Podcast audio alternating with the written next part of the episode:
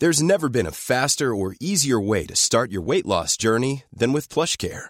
PlushCare accepts most insurance plans and gives you online access to board-certified physicians who can prescribe FDA-approved weight loss medications like Wigovi and Zepbound for those who qualify. Take charge of your health and speak with a board-certified physician about a weight loss plan that's right for you. Get started today at plushcare.com slash weight loss. That's plushcare.com slash weight loss. plushcare.com slash weight loss. Bonsoir à tous, il est 22h, ravi de vous retrouver pour euh, Soir Info Week-end. À la une ce dimanche, l'Union fait-elle la force? La réponse ce soir en Italie, puisque la coalition de droite pourrait remporter les élections législatives. Giorgia Miloni, que vous voyez à l'image, deviendrait ainsi la première femme à la tête du gouvernement. Rien n'est encore fait. Nous serons à Rome pour suivre euh, en direct euh, les premières estimations. Une centaine de militants d'extrême gauche perturbent un meeting de Jordan Bardella près de Rennes dans les Heures. Un gendarme a été blessé. Le candidat à la présidence du Rassemblement national pointe la responsabilité du préfet qui n'a pas suffisamment anticipé la menace. La démocratie une nouvelle fois mise à mal par ces groupes ultra-violents en France. Quelle réponse? Pourquoi si peu de réactions politiques? On en parle dans un instant. Enfin, la majorité verte à Lyon répond à Laurent Vauquier, préfère entre autres investir dans les urinoirs publics plutôt que les caméras de vidéosurveillance. Est-ce la provocation de trop de Grégory Doucet? Élément de réponse dans cette édition. Et pour en parler ce soir, un plateau 5 étoiles avec notre journaliste spécialiste de l'Italie qui est avec nous, Matteo Gisalberti. Merci d'être avec nous, Matteo. Merci à vous. Bon, c'est une soirée historique pour les Italiens ce soir. Effectivement, ça, nous avons tous les yeux sur les télés en Italie pour euh, voir quel sera. L'Europe a les yeux rivés sur Rome. Peut-être même euh, une partie du, globe et de l'Occident. Pas pour le foot. Eh, pas pour... Mais vous êtes moins bon en ce moment en foot, donc on va plus parler de politique. Euh, Marc Hainaut, journaliste à Boulevard Bonsoir. Bonsoir Marc. Euh, nous sommes également avec Pierre Gentillet, maître bonsoir. Pierre. Bonsoir. Judith Vintraud, en reporter au Figaro euh, magazine. Bonsoir Judith. Et bien sûr Raphaël Steinville, l'habitué du dimanche, rédacteur en chef à Valeurs Actuelles. Un point sur euh, les actualités de ce dimanche. Et ensuite, on commence le débat. Une forte baisse du déficit de la sécurité sociale est prévue en 2023. Il devrait se réduire à 6,8 milliards d'euros contre 17,8 milliards attendus cette année. L'amélioration profitera essentiellement à la branche maladie dont les pertes vont se réduire d'environ 20 milliards en 2022 à 6,5 milliards en 2023. Un incendie s'est déclaré ce dimanche au marché de Ringis. Une colonne de fumée épaisse était visible dans toute la banlieue sud de Paris en milieu de journée. Une centaine de pompiers aidés de 30 engins ont été mobilisés pour le maîtriser. Un entrepôt a été détruit. Les Émirats vont fournir à l'Allemagne du gaz liquéfié et du diesel à l'occasion d'une visite du chancelier allemand Olaf Scholz à Abu Dhabi ce dimanche. Les deux pays ont signé un accord. Il prévoit l'exportation d'une cargaison à la fin de l'année. Et puis Eliud Kipchoge bat le record du monde du marathon à Berlin en 2 h 1 minute et 9 secondes, améliorant ainsi son précédent record établi en 2018. Le Kenyan est considéré comme le plus grand marathonien de l'histoire du sport.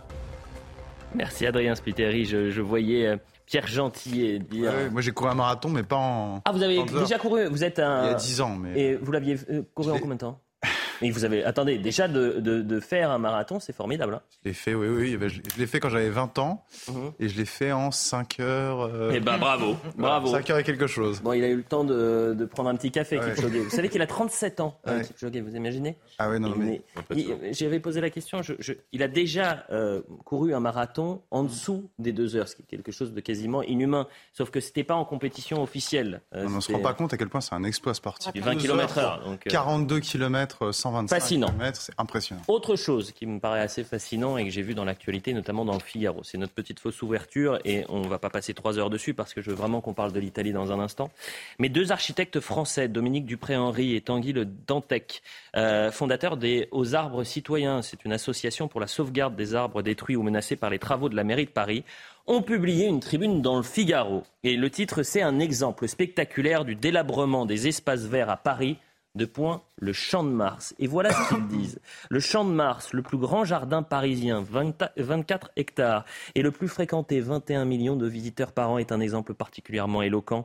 Conçu et étendu lors des différentes expositions universelles, le jardin a accueilli en 1889 le plus emblématique des monuments parisiens, la Tour Eiffel, devenue aux yeux du monde entier le symbole même de Paris. Or, ces dernières années, l'état du champ de Mars n'a cessé de se détériorer pour atteindre à présent un niveau de dégradation tout à fait alarmant un peu plus loin depuis cet été, suite au manque d'anticipation des sécheresses. Les pelouses n'ont plus rien de pelouse, à tel point que les touristes cherchent désespérément un angle de vue pour faire des selfies avec la tour Eiffel ne montant euh, pas sur la terre nue sur laquelle il n'est plus possible de s'asseoir. Alors tour de table, l'un des lieux les plus prisés de Paris, l'un des plus beaux jardins de la capitale qui est aujourd'hui devenu un champ de ruines, ce champ de Mars qui est devenu un champ de ruines. On dit quoi? Merci à Anne Hidalgo, Raphaël Steinville? Bah oui, merci à Hidalgo. Mais en fait, ce qui est fascinant, c'est que d'un côté, on a euh, Paris Lumière euh, qui aujourd'hui euh, éteint ses lumières à partir de 23h45 pour la Tour Eiffel, tous les monuments à 22 publics à 22h. le, Champ de Mars, effectivement, cet été, on, avait déjà évoqué cette question, mais c'était une plaine sableuse où, euh, où il était euh, impossible de, de, de, de, voir le moindre bout d'herbe. Donc cette, cette, municipalité euh, qui se veut écologique, respectueuse des arbres, de l'environnement, aujourd'hui, le, bilan, le, le, bilan environnemental de, la mairie de Paris est totalement catastrophique. Alors, sans faire de mauvais jeu de mots, le champ de Mars pour Paris, c'est l'arbre qui cache la forêt. Parce que, en l'occurrence, il n'y a pas que le champ de Mars. Le champ de Mars, effectivement, c'est désastreux. Moi, j'ai vu, comme beaucoup de Parisiens, euh, l'évolution, euh, là, au cas particulier du champ de Mars. Euh, là, on parle de l'état de l'insalubrité. On pourrait parler aussi de l'insécurité dans le champ de Mars. C'est un sujet, mais faut, voilà, pour rester dans, dans le sujet sur, sur la saleté, c'est vrai que ces pelouses sont absolument impraticables. Mais je peux vous citer aussi d'autres endroits. les jardins du Louvre. Euh, les jardins du Louvre, c'est particulièrement sale. Cette ville est sale, cette ville est devenue sale, mais on a l'impression que la mairie ne considère pas cela comme une priorité. Euh, ça peut nous amener aussi d'ailleurs à, un autre sujet. Hein. Il y a certaines mairies de gauche qui considèrent que l'insécurité et la saleté, ce n'est pas un sujet. Je me souviens qu'Anne Hidalgo avait répondu, c'est pas notre faute c'est le problème. Le problème, c'est les gens. Les gens sont pas assez civilisés. Hmm. Alors oui, c'est peut-être vrai, c'est pas faux, mais il n'empêche. Ça veut dire quoi? Ça veut dire qu'on nettoie. Ça veut dire quoi? Si on, suit cette logique, ça veut dire qu'on ne ramasse plus les ordures? Ça veut dire qu'on ne nettoie plus? En fait, c'est une position d'abandon qu'a la mairie de Paris.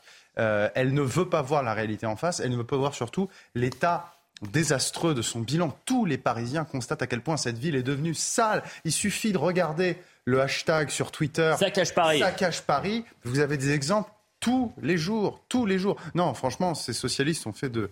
On va demander aux, spécialistes italiens, euh, Matteo Gisalberti, la situation à, Paris, et notamment des espaces verts, ce champ de Mars, Qu'en pensent les Italiens lorsqu'ils viennent euh, sur notre territoire Dans la bah, plus belle ville du monde, vous le savez. Ils tombent sur le sous les charmes de la ville lumière, naturellement, mais en même temps, euh, je pense qu'ils euh, pensent aussi que Paris a pris de sa jumelle, parce que euh, elle est jumelée avec Rome, mhm. et Rome est dans un état catastrophique aussi depuis qu'elle est gouvernée par avant le mouvement 5 étoiles et après le centre-gauche. Et il y a des, trous dans les, dans les rues, il y a une situation encore plus grave au niveau de la, euh, de la salubrité, mais euh, il y a peut-être un peu moins de problèmes de sécurité parce que euh, sur le Champ de Mars, moi je suis un Italien à moitié, mais aussi parisien. Bah, le problème des Champs de Mars, si c'était seulement la, la comment dire, le, décor, ça serait moins grave, mais là, on a des gros problèmes aussi de, sécurité qui, qui, se trouvent aussi dans d'autres parcs parisiens, effectivement, le Jardin des Halles à un moment. Mais à l'heure du bilan, quand on va faire le bilan d'Anne Hidalgo, on va se demander euh, vraiment, mais très objectivement, qu'est-ce qu'elle a réussi, Marcano Mais elle a été réélue quand même, je rappelle. Une bah oui, je sais qu'elle a été réélue. Enfin, il faut rappeler le, taux de participation. Il y a des, Rappelons peut-être euh, le taux de participation. Mais en fait, ce qui est incroyable avec Anne Hidalgo, c'est que pendant des années, on beaucoup alertait déjà sur la saleté de Paris. Elle était peut-être pas encore assez visible. Là, aujourd'hui, on ne peut plus, on ne peut plus la nier. C'est-à-dire que lorsque les, euh, les adjoints d'Anne Hidalgo sont interpellés sur les réseaux sociaux, ils répondent en disant mais regardez, on a prévu un super, un super espace aménagé un super espace et vous montre une, photo 3D d'un logiciel d'architecte d'un projet qui ne verra évidemment jamais le jour. C'est-à-dire qu'eux-mêmes se réfugient dans le virtuel parce qu'ils ne peuvent plus voir en réalité la, réalité de cette ville. On parlait du champ de Mars, mais le meilleur moyen de se rendre compte de l'état du champ de Mars, c'est de regarder depuis le Trocadéro,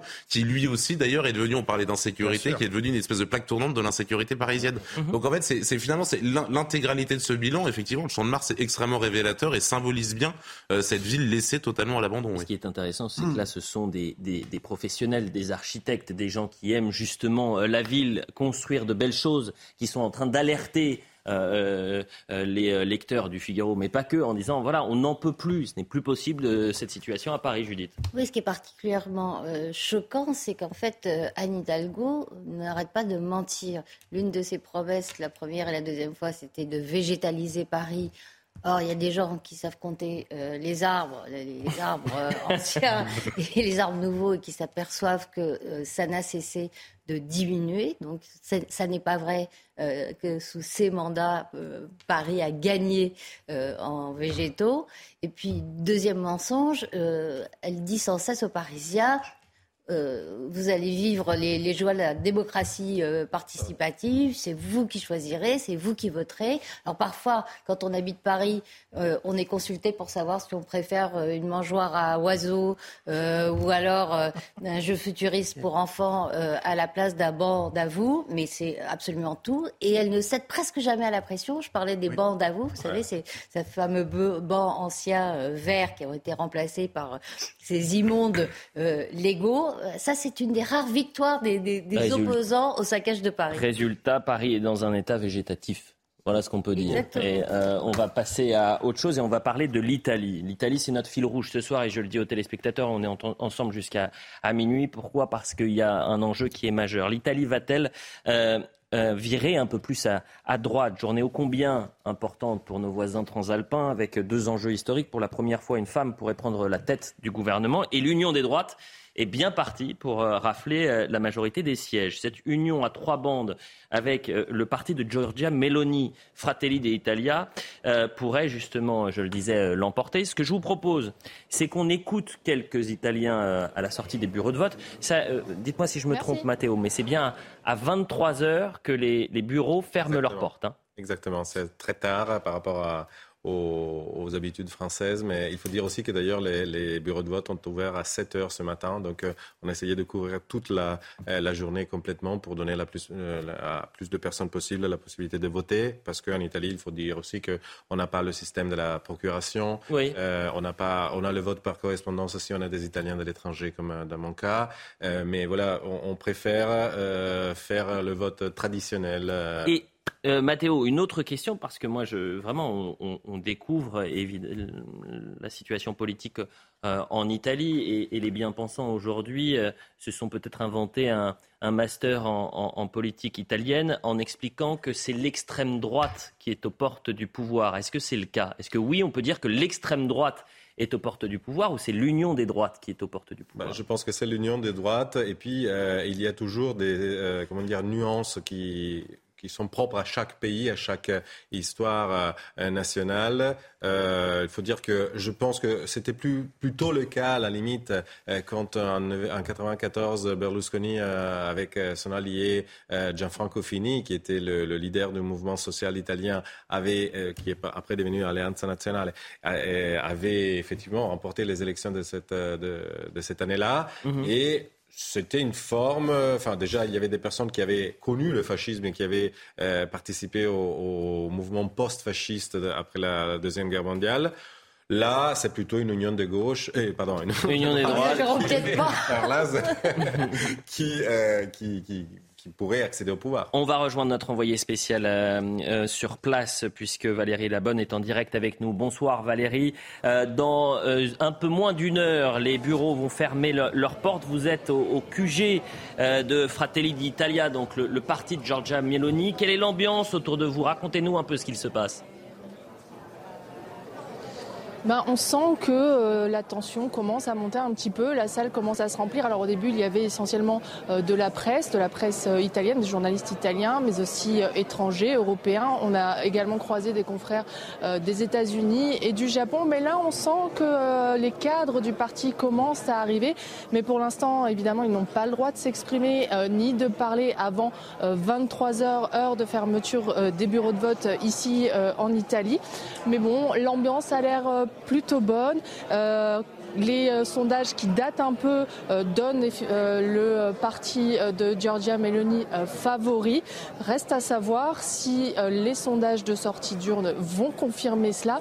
Alors si je peux vous donner un chiffre, c'est celui de la participation. À 19h, il était de 51%. C'est 7, 7 points de moins que l'élection de 2018. Et on dit que justement, l'abstention risque de faire varier un peu les chiffres annoncés lors des sondages qui datent d'un peu plus euh, d'une semaine.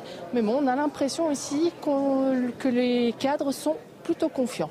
À voir dans quelques heures si cela se confirme. Merci, chère Valérie Labonne. Merci à Sacha Robin qui vous accompagne. Alors, ce que je vous propose, c'est que vous alliez vers les militants, s'il y en a autour de vous, ou même des responsables politiques italiens qui sont présents dans ce QG, pour qu'on arrive à, prendre le pouls euh, et, savoir ça. Peut-être qu'ils seront plus enclins à la discussion à, partir de, 23 h bien évidemment. Et je le répète, l'Italie est donc notre fil rouge ce soir. Peut-être un, regard sur ces, élections avec vous, euh, Raphaël Steinville, cette union des droites qui est un on passe euh, de, l'emporter euh, chez nos voisins transalpins. Quel regard vous portez là-dessus? Bah, euh, c'est amusant parce qu'on s'aperçoit, qu'il s'agisse de, l'Italie, mais, mais, également de la Suède il y a quelques semaines, que cette union des droites, lorsqu'elle se concrétise, parvient à obtenir des victoires. Mais euh, ce que la France n'a pas réussi à faire, l'Italie ou la Suède. Exactement. Mais euh, parce que euh, en France, c'est vrai qu'il y, y, a une sorte de d'incapacité d'un certain nombre de, de, nos dirigeants de, de, partis de droite à, à, à imaginer seulement s'allier avec avec soit le Rassemblement national, soit on, l'a vu pour la dernière présidentielle avec Reconquête. donc au, au législatif, ça, ça, a été totalement vain. après, moi, ce qui ce qui me ce qui m'étonne dans la manière dont on analyse euh, ce, ce, mouvement. Alors on ne peut pas parler encore de victoire, mais en tout cas c'est cette, cette percée euh, de, de, ce, de, cette, de, cette union des droites.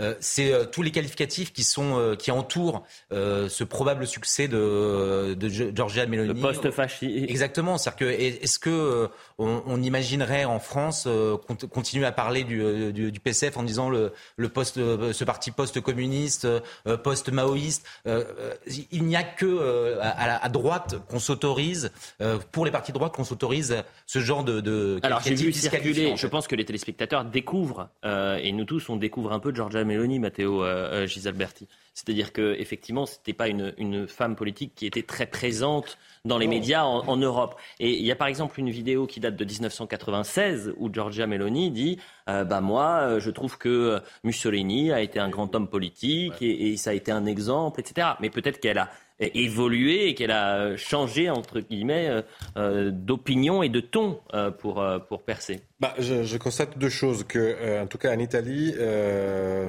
la sensibilité vis-à-vis du fascisme est quelque chose qui euh, est basé sur une expérience réelle. Nous avons eu un, régime fasciste qui a laissé le pays complètement en ruine. Et, donc, quand on parle de post-fascisme, philofascisme, etc., on attribue un, sens qui est un peu différent par rapport à celle de, la France. Et après, et après en ce concerne cette vidéo, bah, je, me demande une chose, si dans certains médias français, on a une forme de schizophrénie, parce que euh, on a attaqué euh, Giorgia Meloni pour ses paroles de quand elle avait 20 ans, mm. alors qu'il y a, c'était le mois de mars de mémoire, euh, le leader de, du Parti communiste français ne savait pas si mettre Staline parmi ses camarades ou pas sa camarade. Mm-hmm. Et c'était pas une erreur, une erreur, de jeunesse parce que je ne pense pas que, euh, que Monsieur. Mais on peut même, on peut même aller plus loin. Si vous regardez le programme du RPR dans les années 90 et que vous voyez la réaction d'Alain Juppé 20 ans plus tard lorsqu'il voit les propositions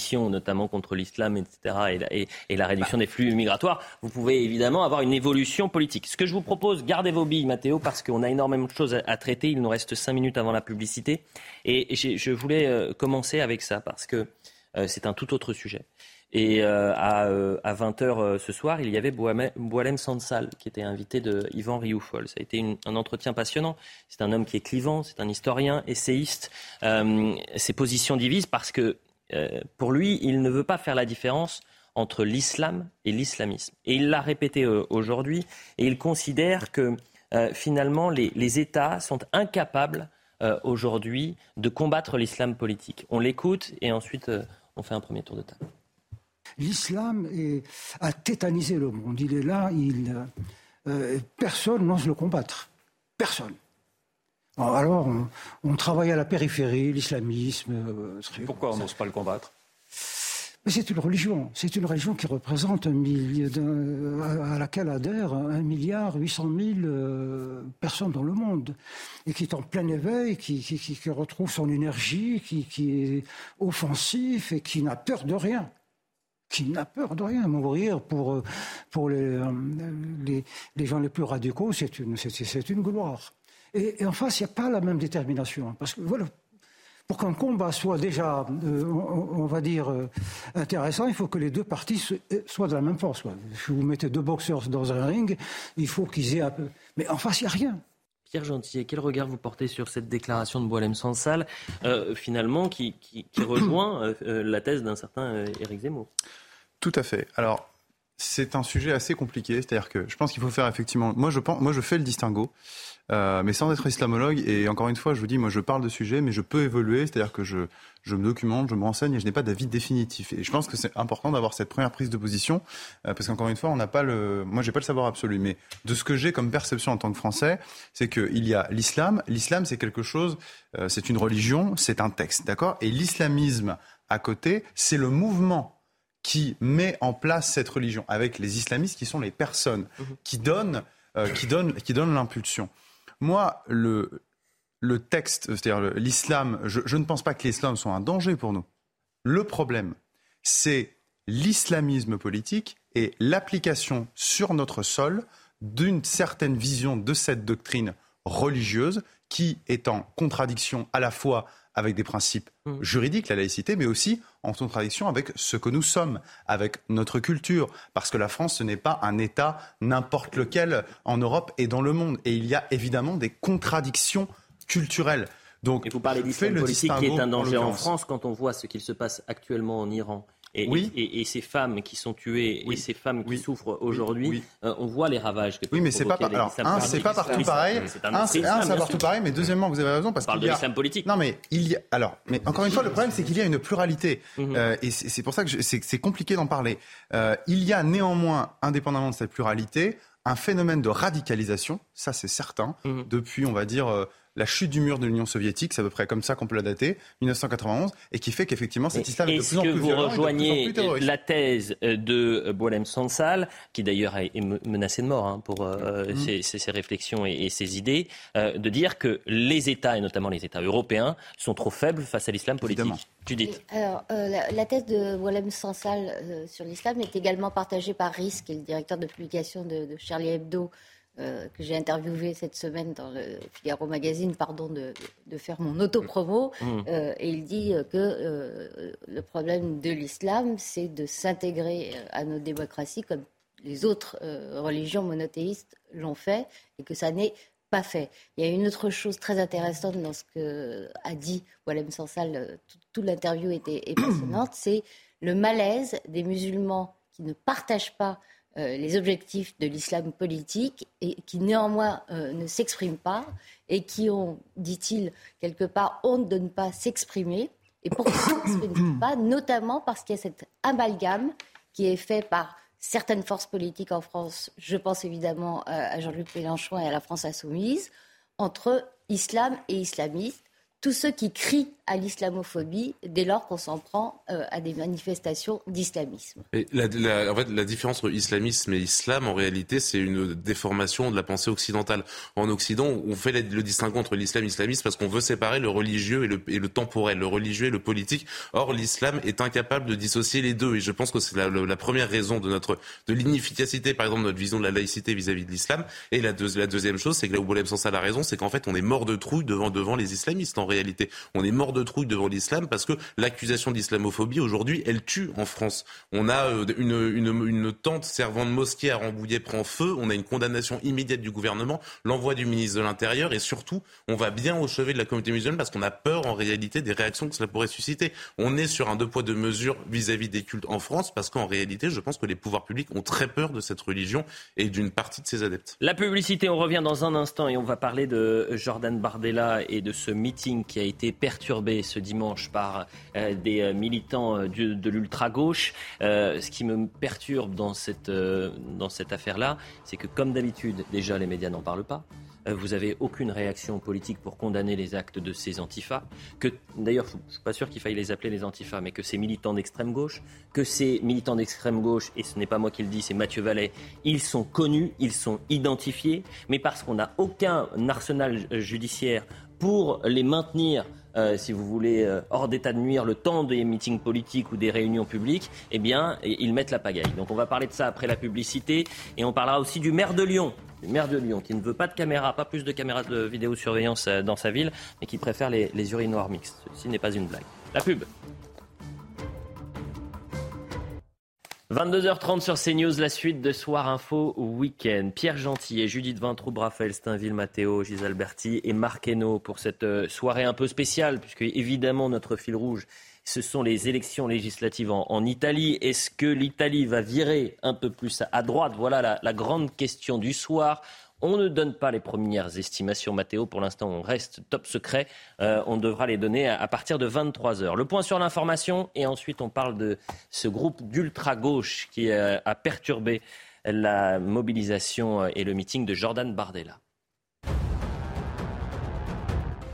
Des hackers diffusent des données de santé sur l'hôpital de Corbeil-Essonne. L'établissement de santé avait été cyberattaqué en août dernier.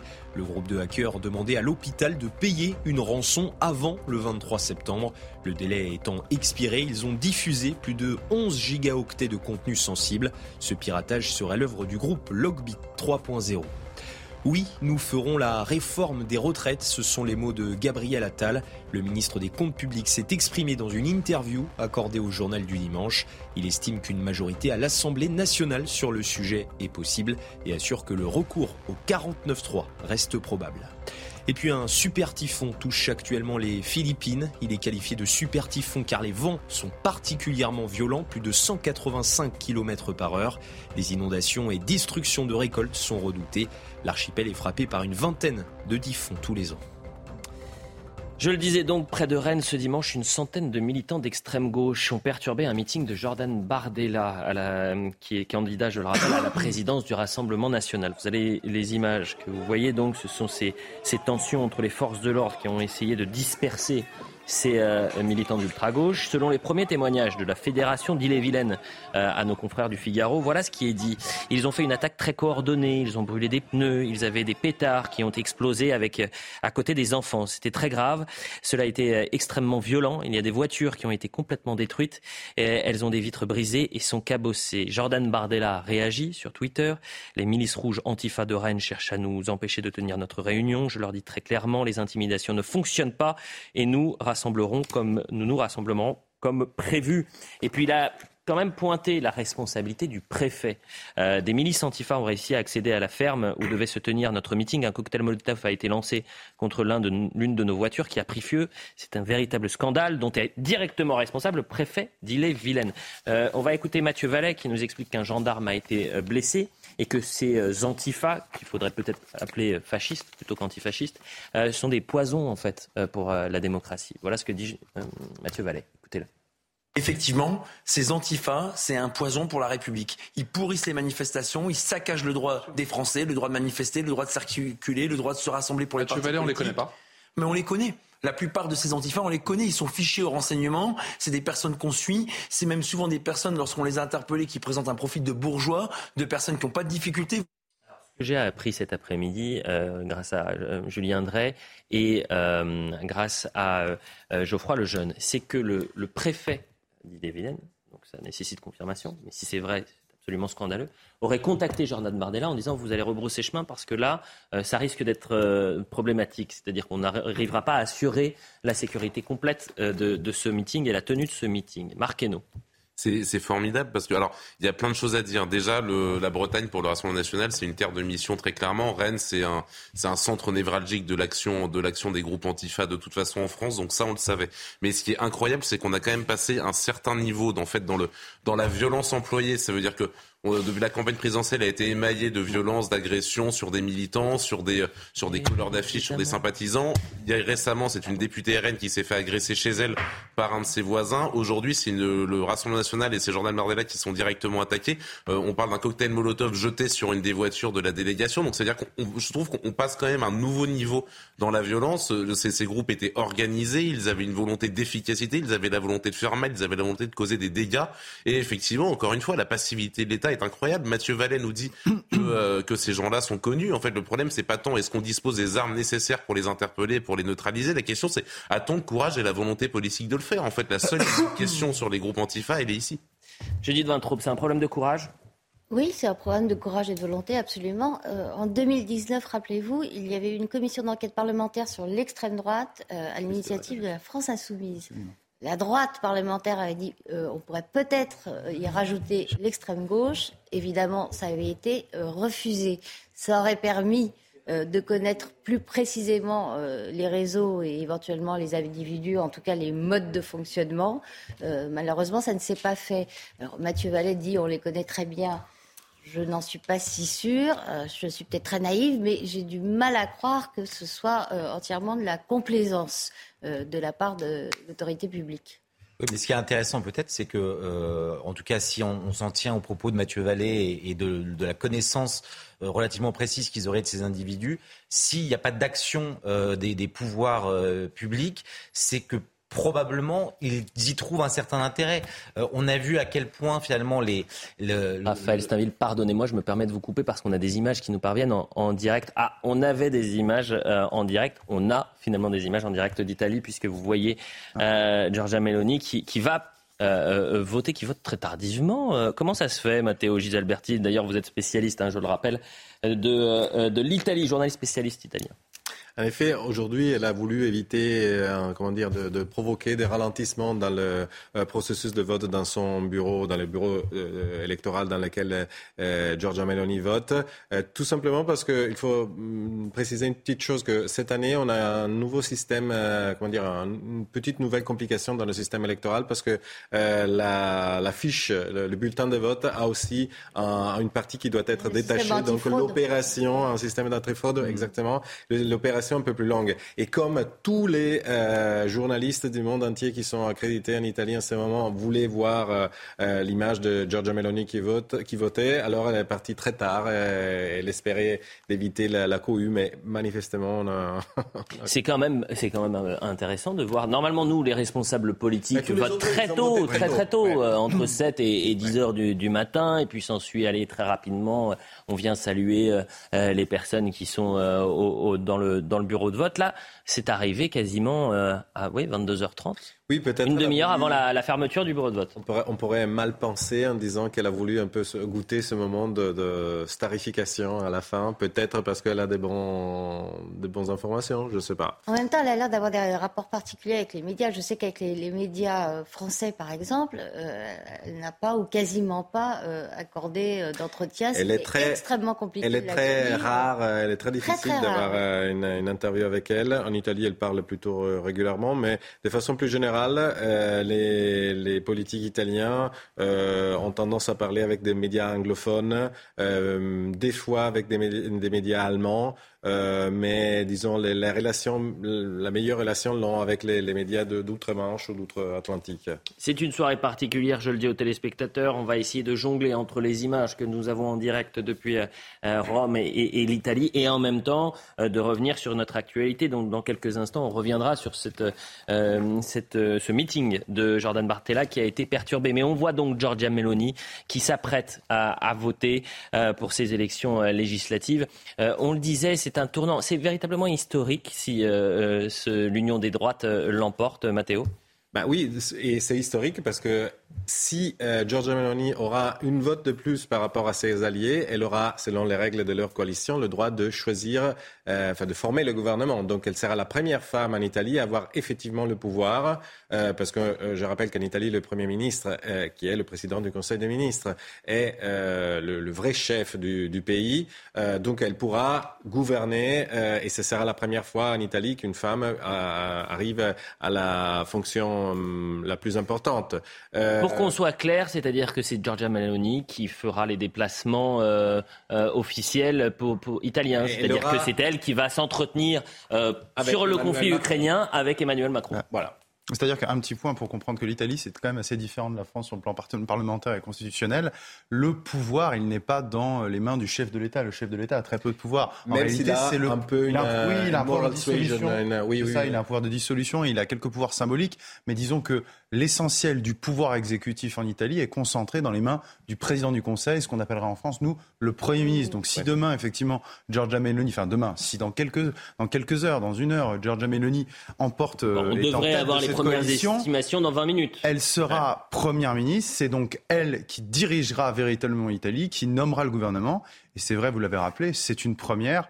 Euh, on aura au sein euh, de l'Europe... Euh, un grand pays qui sera dirigé par une droite populiste. Ça fait écho à des élections d'il y a quelques semaines dans un pays plus modeste mais tout de même important, la Suède, où la coalition de droite est arrivée aux responsabilités avec le parti euh, jugé à la droite de la droite qu'on appelle les démocrates suédois. C'est assez amusant d'ailleurs de l'appeler comme ça. Euh, enfin, ils peuvent être démocrates, mais bon, disons que quand on, dit ça à des gens de gauche, ça les fait pas vraiment sourire. Mais c'est clair que ça va commencer à devenir compliqué en Europe euh, pour la Commission européenne, pour les bien-pensants, pour une certaine gauche, de diriger quand on a des personnes de cet acabit aux responsabilités on voit énormément de, journalistes, des, des, flashs qui crépitent autour de Giorgia Meloni. On sent que toute la, tension est portée sur, sur, cette femme qui pourrait devenir donc la première euh, première ministre de, l'histoire. Par, euh, rapport à l'événement que ça pourrait constituer, le faible taux de participation, les 7 points de moins euh, qu'aux élections précédentes, montre une chose sans préjuger du résultat, c'est que l'appel au front républicain contre l'alliance fasciste n'a pas fonctionné. Et c'était le fondement de la campagne d'Enrico Letta.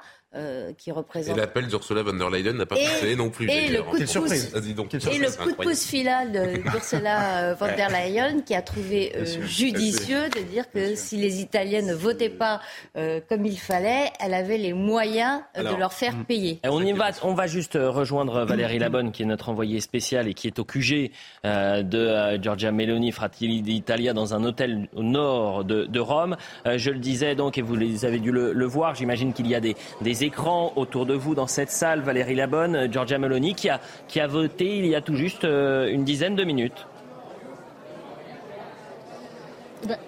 Oui, effectivement, Elliot, il y a des écrans ici, mais tout le monde a été pris court parce qu'en fait, euh, les caméras euh, renvoient l'image de la salle même. Donc, on n'a pas pu voir en, direct euh, le vote de Giorgia Meloni, mais effectivement, on a senti une certaine effervescence au moment où ça s'est passé. Et puis tout à l'heure, vous me demandiez où se trouvent les militants. Ben, on a eu l'explication. Sachez qu'en fait, ils se trouvent dans le QG habituel de la télé d'Italie, qui se trouve dans le centre de Rome.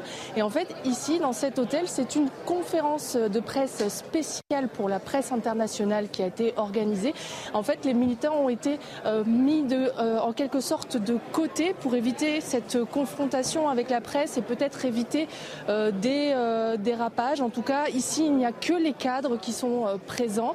Et effectivement, il y a une ambiance un peu particulière. Ce n'est pas le, reflet de, de ces meetings de fin de campagne qu'on peut retrouver en France où les militants se mélangent au cadre du parti. Ici, il n'y a vraiment pour le moment que les journalistes et certains au cadre du parti qu'on a vu arriver tout à l'heure qui avaient l'air plutôt satisfaits mais qui évidemment n'ont pas commenté pour le moment l'issue de l'élection. Merci Valérie Labonne, merci à, Sacha qui vous accompagne. On, le disait, euh, Mathéo, dans 15 minutes, les bureaux de euh, vote vont, fermer en Italie. Est-ce que dans, dans 15-20 minutes, on aura déjà des premières estimations? Est-ce que c'est comme en France, c'est-à-dire qu'à 20 heures, on a euh, les estimations qui sont présentées par les plus grands euh, Ça sera français. Pas probablement si automatique comme on a l'habitude de, voir ici en France. Tout le romantique en Italie. Hein. c'est un système parlementaire.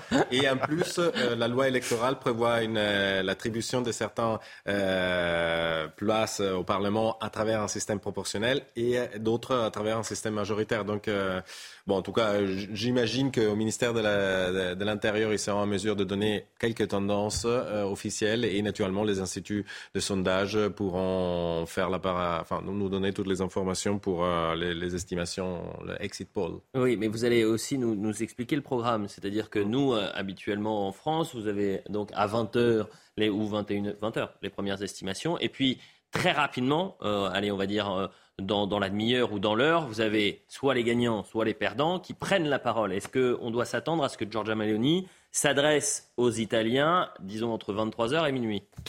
Je ne pense pas. Je ne pense pas ah parce que non. Euh, en général, on attend de voir euh, comment comment ont voté certaines régions en plus parce qu'on a dans certaines élections, on a eu un peu les, les cas de la Campanie qui est la région de Naples ou d'autres régions qui faisaient un peu comme l'Ohio euh, aux États-Unis, donc qui ah, ah. faisaient balancer. L'adage, c'est qu'il va piano bassano. Exactement. exactement.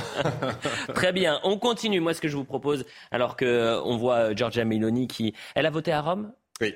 D'accord. Bon, bah, Giorgia Meloni qui donc rentre dans sa voiture, qui se donne à quelques pour selfies. un petit peu la complication, je ne sais pas si vous avez remarqué tout à l'heure, il y avait deux boîtes de, de urnes. Non, j'ai pas fait attention. Deux, deux bulletins de vote, un jaune et un rose, parce que eh, c'était pour la Chambre des députés et pour, les sénateurs de la République. Mm. On vote aussi pour les deux chambres. Bon, j'imagine quand même qu'elle avait le, même parti dans les deux, euh, en, quelque sorte. et est-ce que c'est une femme qui est populaire, Giorgia Meloni? Mais elle est appréciée. elle est devenue très populaire et, et je pense que, alors qu'en France, on, on, se moquait d'elle parce qu'elle disait qu'elle était, qu'elle est euh, une femme, qu'elle est une mère, qu'elle est chrétienne. Euh, en Italie, cette chose finalement a un peu euh, réchauffé les cœurs d'une partie de la population et sans doute une partie des femmes parce que euh, les, les, différences aussi de salaire entre hommes et femmes en Italie sont plus importantes. En Italie, on n'a pas un système malgré tout performant comme celui français des, nounous, des remboursements fiscaux pour, pour, pour, pouvoir garder les enfants et donc les femmes souvent sont amenées à être les, celles qui ont qui vont être sacrifiés pour euh, gérer les enfants, alors que le mari touche le, salaire un peu plus élevé en général. Euh, et donc, euh, on a accusé Giorgia Meloni d'être une femme au foyer, alors que ce n'est pas du tout le cas. J'étais en train de dire qu'en Italie, le mâle blanc de plus de 50 ans, père de famille et chrétien, n'est pas un problème. Euh, on mal vu, en tous les cas. Selon, selon Enrico Letta. il n'est pas forcément d'extrême droite. selon le, leader du Parti démocrate, euh, Enrico Letta, qui a été pendant longtemps euh, professeur à Sciences Po euh, et qui est décoré de la Légion d'honneur, comme beaucoup de, politiques de gauche en Italie. il y a un problème en Italie aussi avec l'homme blanc mâle de, de 50 ans. Il faut dire que Enrico Letta, on parlait tout à l'heure de la campagne électorale, a euh, fait la campagne électorale la plus performante pour euh, Giorgia Meloni parce qu'il a importé toute une série de thèmes euh, qui sont propres à la France. Il mhm. aurait voulu avoir le droit du sol, il aurait voulu avoir plus d'avortements, plus d'euthanasie, etc. Mhm. Alors que les Italiens sont, ils sont, ils sont en train de gérer une crise économique nouvelle, une crise énergétique parce qu'on n'a pas de nucléaire, nous. Euh, et donc, euh, euh, c'était un peu hors sol. Ce que je vous propose, et je le dis à, France Godefrapp, c'est qu'on va réécouter ce qu'a pu dire Ursula von der Leyen, qui est la présidente de la Commission européenne. Avant-hier, elle était à Washington. c'est très, d'ailleurs très intéressant. Vous allez regarder, évidemment, il y a le fond et la forme.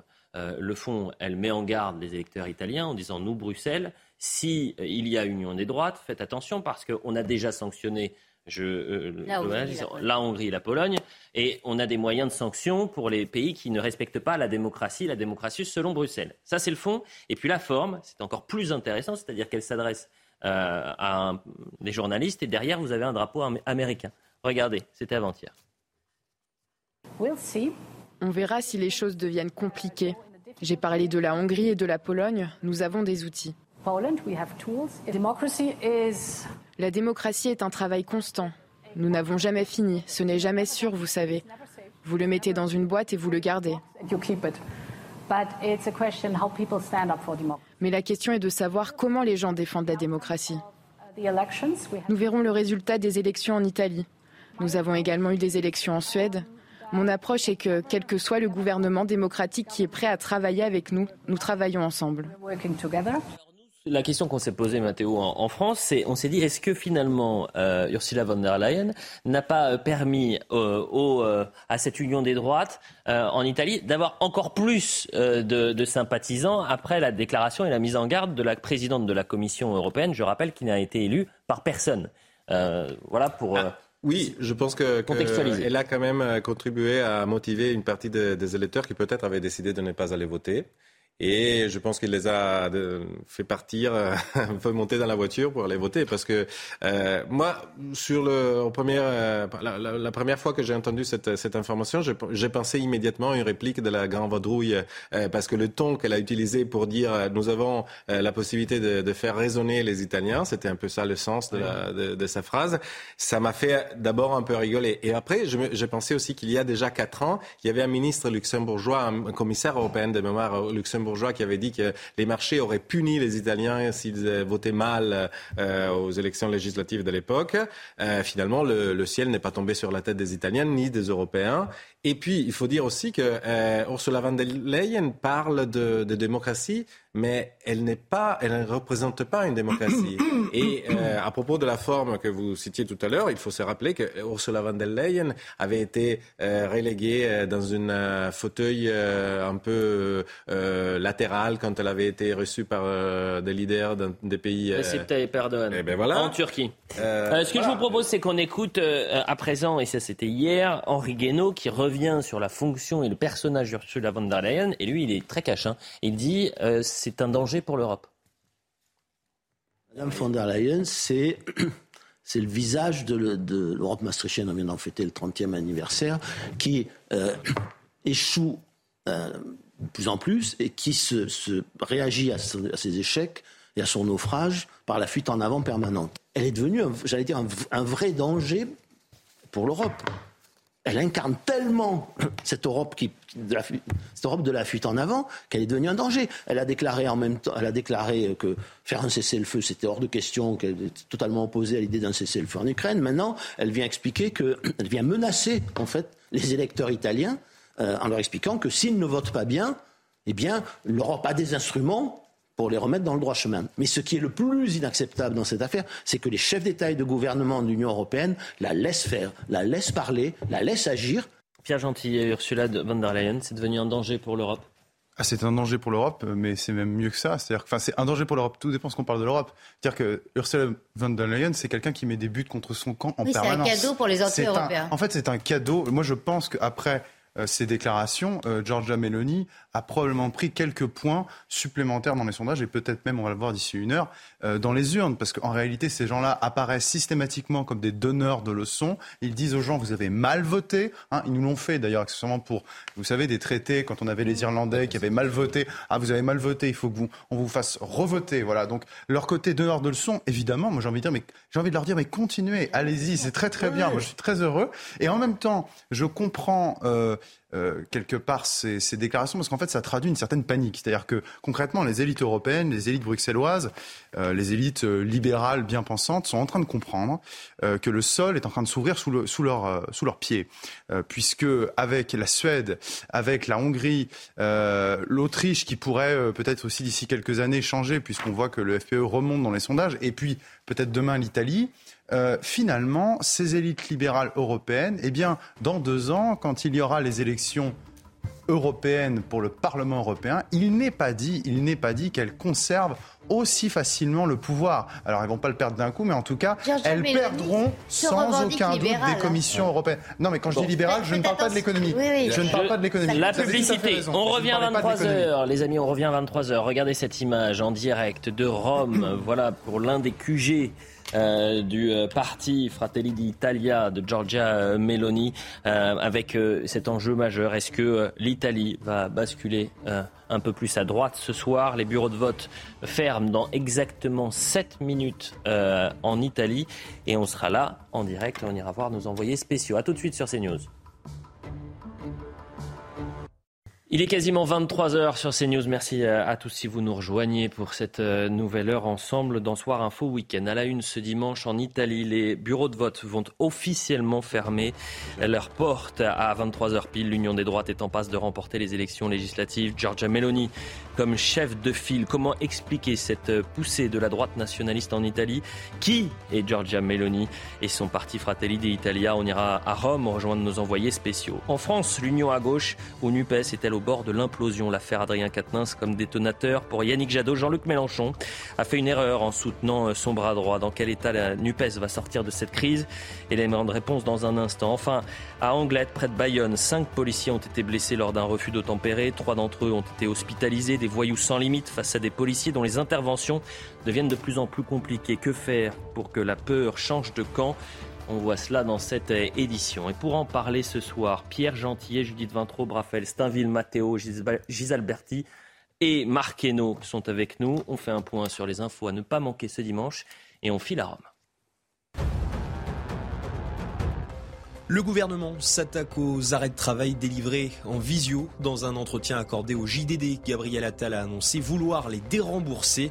Selon le ministre délégué au compte public, certains travailleurs consultent en ligne des médecins dans le but de trouver celui qui acceptera de leur délivrer un arrêt maladie. Les Émirats vont fournir à l'Allemagne du gaz liquéfié et du diesel. À l'occasion d'une visite du chancelier allemand Olaf Scholz à Abu Dhabi ce dimanche, les deux pays ont signé un accord. Il prévoit l'exportation d'une cargaison à la fin de l'année. En Russie, la mobilisation partielle décrétée par Vladimir Poutine se heurte à des contestations. Des manifestations ont eu lieu comme ici, à Moscou. Les femmes étaient plus nombreuses que les hommes. Des centaines de personnes ont été arrêtées par les forces de l'ordre. Et puis en MotoGP, l'Australien Jack Miller a Pardonnez-moi Adrien, je vous coupe pendant le, journal parce qu'il est 23h. Les bureaux de vote sont donc officiellement fermés à Rome et dans toute l'Italie. Et vous avez donc les premières estimations qui sont tombées. Regardez l'image. Elle est en direct depuis le, QG de Giorgia Meloni. Matteo Gisalberti, vous êtes notre spécialiste, journaliste spécialiste de l'Italie. C'est à vous euh, de commenter ces résultats parce que alors qu'on voit euh, pour l'instant peut-être un, journaliste, euh, présentateur très connu, mais voyons les résultats. Expliquez-nous. Bah, effectivement, euh, tout à l'heure on avait la, Chambre des députés, là c'est le Sénat. il paraît que le, la coalition de, des droites, donc le centre droit comme on, l'appelle en Italie, la, la, bande bleu clair, pourrait avoir effectivement une majorité presque absolue, je dirais. Alors ça, c'est pour le Sénat. Hein, le euh, Sénat. Là, c'est le résultat pour le Sénat. Et, et, tout à l'heure, on a vu celle de la Chambre des députés, voilà, que normalement devrait revenir. Euh, Dans un instant, on va avoir le, résultat pour. pour voilà. Euh, alors moi, c'est la même. Bon, c'est les premières estimations. C'est toujours pas facile. C'est toujours de premières estimations. Il faut naturellement les prendre avec les pincettes parce qu'on a vu aussi euh, dans les précédentes élections euh, un peu partout dans le monde que on peut se tromper. Euh, là, voilà, normalement, ah, ok, là on a des résultats sur les partis. Fratelli d'Italia est en tête. Le Parti démocrate est le deuxième parti. Euh, le ou, ou, troisième partie parce que le mouvement 5 étoiles pourrait avoir euh, la, deuxième place. Euh, et la Ligue de Matteo Salvini semble perdre beaucoup de terrain parce qu'elle pourrait même rester en dessous de 10%. Et ça serait une catastrophe pour Matteo Salvini parce que ce serait une confirmation de, de, comment dire, des couacs de, sa campagne électorale, mais aussi de sa politique depuis quatre ans. Forza Italia, donc euh, euh, Berlusconi euh, reste stable. Il a un peu le même résultat qu'a obtenu les, les, républicains aux élections européennes il y a quelques années ici en France. Et je regardais Azione Italia Viva, c'est le parti de Matteo Renzi et de Carlo Calenda qui a obtenu un bon résultat, grosso modo, mais qui comment dire, ajouté au Parti démocrate et au mouvement 5 étoiles je ne reçus pas faire les calculs immédiatement, mais je ne pense pas qu'il pourrait être. Bon, c'est toujours périlleux de, commenter. En plus, là, on est en train de filmer notre caméra qui est dans le QG de Giorgia Meloni qui présente les premières estimations, et je le dis aux téléspectateurs. Et ce qu'on voyait en tableau, c'était les résultats pour le Sénat. Peut-être euh, expliquer, Matteo euh, Gisalberti, euh, la difficulté et, la spécificité italienne, c'est qu'aujourd'hui, vous avez voté en Italie et pour, les et pour le Parlement et pour le Sénat, pour les deux chambres. Oui, parce que le système parlementaire italien a des chambres qui sont... C'est un système bicaméral, comme on l'appelle en italien, et chaque chambre a le même pouvoir. on a oui, une forme de navette parlementaire, nous aussi en Italie, mais euh, en fait, on peut terminer tranquillement au Sénat euh, l'approbation d'une loi et le Sénat peut euh, changer le contenu et, donc il n'y a pas besoin de, revenir à la Chambre, à l'Assemblée nationale. Valérie Labonne, qui est notre envoyée spéciale et qui est dans ce, ce QG, qui nous permet, grâce aux images de Sacha Robin, de découvrir en, direct et en simultané, évidemment, ces, images et ces, ces résultats. Valérie, quelle est l'ambiance? Est-ce qu'on arrive à, y voir un peu plus clair? Est-ce que euh, Giorgia Meloni et l'Union des droites est en tête ce dimanche soir? Alors je, je, je rejoins le, le, commentateur que vous aviez en plateau. Nous avons, euh, comme vous l'avez dit, euh, les résultats qui se sont affichés euh, derrière nous sur des écrans. Ça reste des résultats partiels, mais pour l'instant, effectivement, le parti de Giorgia Meloni semble être en tête à la fois dans la Chambre des députés, mais également au Sénat. Par contre, l'ambiance ici est assez particulière parce que, comme je vous le disais tout à l'heure, il n'y a pas cette ferveur avec les militants qui crient de joie à l'annonce des résultats. Ça reste relativement calme. Il y a surtout euh, de nombreux observateurs, des journalistes étrangers qui sont ici. Et en fait, euh, on voit beaucoup de gens en train de prendre en photo euh, ces résultats, de les commenter entre eux. Donc ça reste une ambiance assez et on reste dans l'attente de l'arrivée de la leader du parti Fratelli d'Italia, Giorgia Meloni, qui n'est pas encore arrivée dans la salle. Les cadres sont dans une salle à côté, certainement en train d'analyser les résultats circonscription par circonscription. Mais pour le moment, ici, ce que je peux vous dire, c'est que l'ambiance est relativement calme et je pense que ça devrait s'animer un petit peu plus quand la leader du parti sera arrivée ici dans cet hôtel qui est situé dans le nord de Rome. Merci. Évidemment, on revient vers vous dans, quelques minutes avoir des, précisions sur les résultats. Dépêche de l'agence France Presse. C'est d'ailleurs très étonnant de la manière dont il le présente. Élection en, Italie. Je, vous lis une extension. Hein. Le parti post-fasciste de Georgia euh, Meloni en, tête, entre parenthèses, sortie des, des urnes. Mais expliquez-nous, euh, Matteo Gisalberti, pourquoi on, dit que c'est un, parti post-fasciste, euh, le parti de Georgia Meloni Parce qu'à mon avis, enfin, encore une fois, en Italie, il y a eu le fascisme. il y a eu un parti qui euh, a de toute façon récolté l'héritage de ce fascisme qui s'appelait le mouvement social italien. Il a évolué à l'époque des premiers gouvernements de Berlusconi, il s'appelait Alleanza Nazionale et après on est arrivé à Fratelli d'Italia. Fratelli d'Italia d'ailleurs ce sont les premiers mots de l'hymne national italien.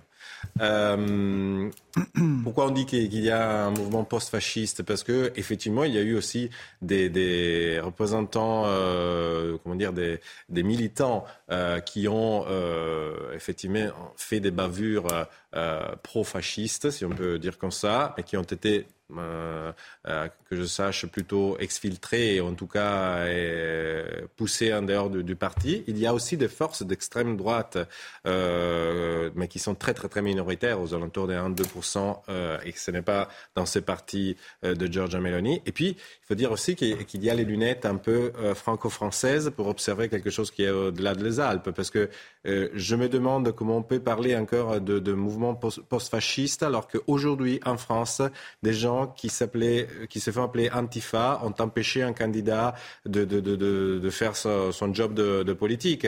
Ou bien, comment on peut dire que euh, c'est une honte pour l'Italie d'avoir un leader politique qui dit qu'elle est chrétienne, alors que dans ces pays, la France, on a des forces politiques qui soutiennent la, la, la, diffusion, l'usage du voile islamique, mmh. des, du enfin, ce qui marque surtout, euh, j'imagine, l'AFP, ce sont les déclarations euh, de Giorgia Meloni sur Mussolini. Est-ce qu'elle s'en est expliquée? Est-ce qu'elle est revenue? Elle Alors, euh, ces derniers jours, elle a. On parle de déclarations qui datent de 1996. Oui.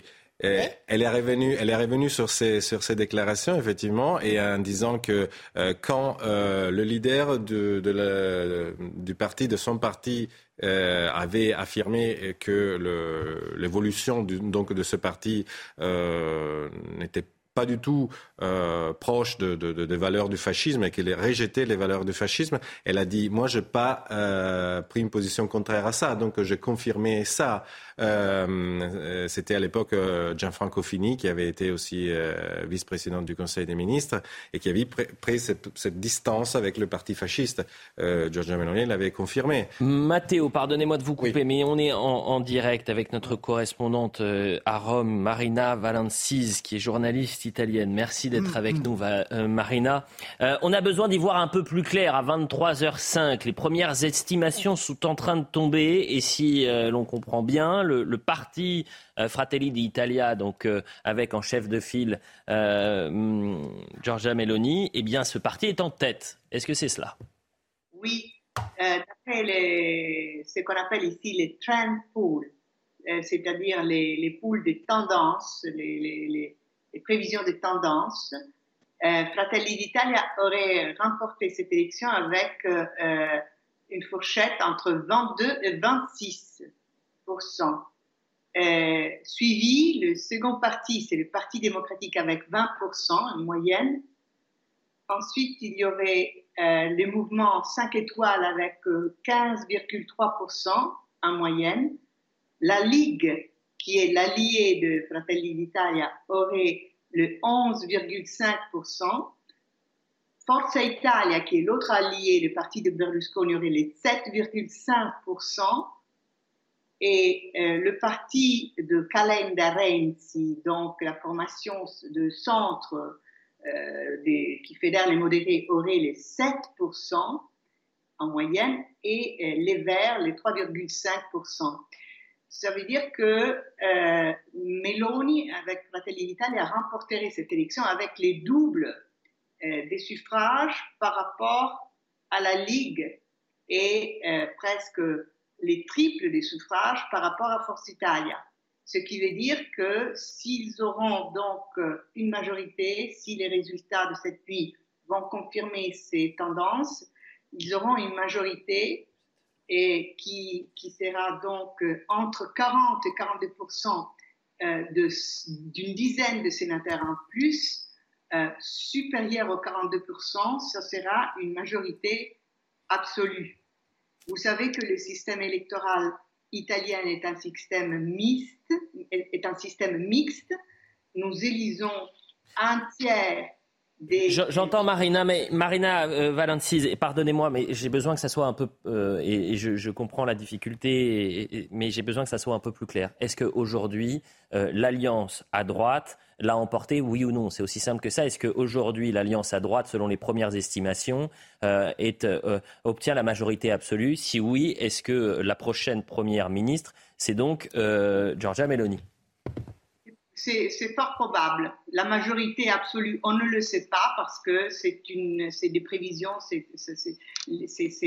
les, suffrages peuvent changer. Euh, il peut y avoir euh, le 22, il peut y avoir, il peut y avoir les 26% De toute façon, le parti de Giorgia Meloni est majoritaire et le premier parti et sa coalition est une coalition qui a le parti de Giorgia Meloni en tête parmi les alliés, ce qui la met en position de guider et de diriger les gouvernements. Merci euh, Marina, premier tour de table. Alors on reste encore très prudent. Euh, les, les, résultats ne sont que des premières estimations. C'est une couleur qui est apportée euh, à, à 23h10 très précisément.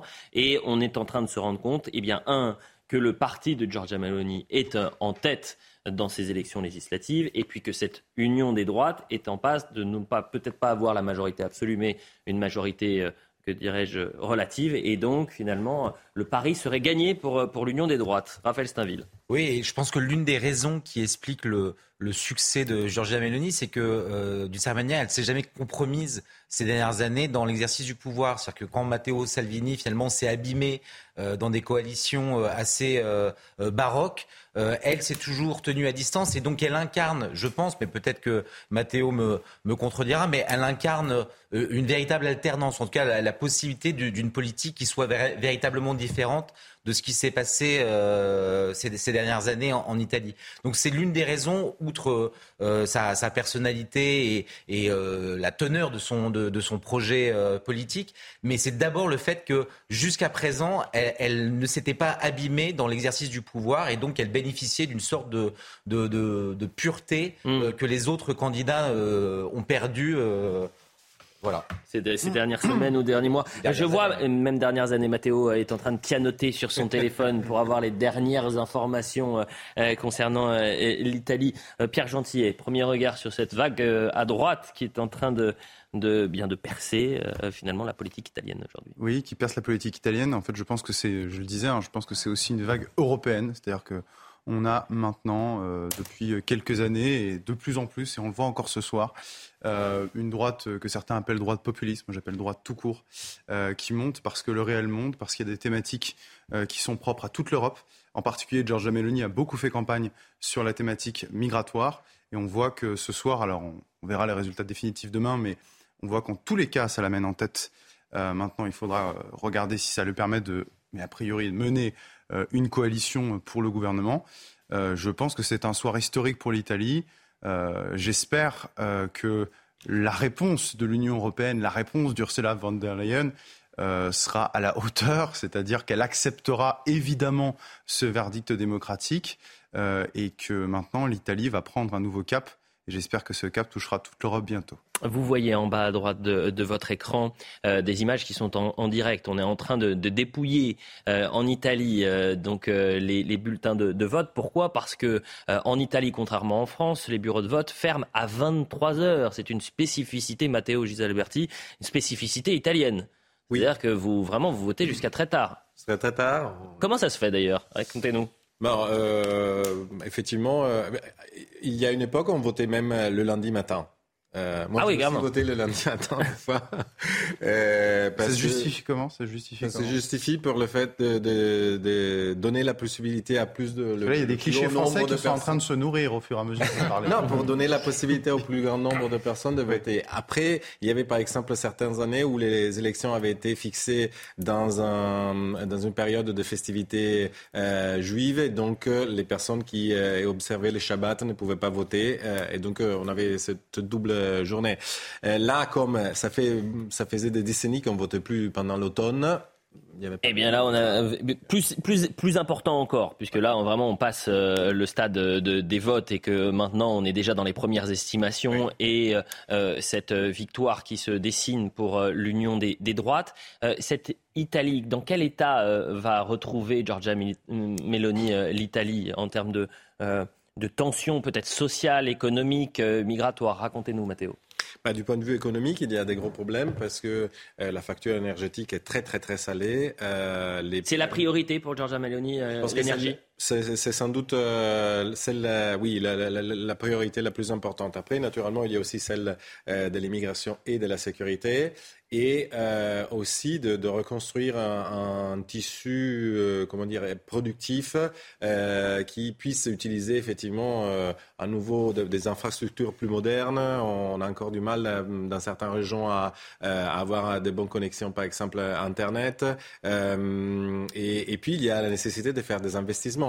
Donc, elle doit essayer sans doute de relancer l'économie, de faire payer le moins possible les, les, factures aux Italiens et puis peut-être de relancer aussi les débats sur le nucléaire. Parce que les Italiens ont voté deux fois euh, dans un référendum pour euh, ne pas avoir l'énergie nucléaire, mais on paye un peu les pots cassés parce que de toute façon on doit l'importer depuis, depuis les autres pays. Autre question, et là ça concerne le, le, parti en lui-même, Fratelli d'Italia. 2018, 5%.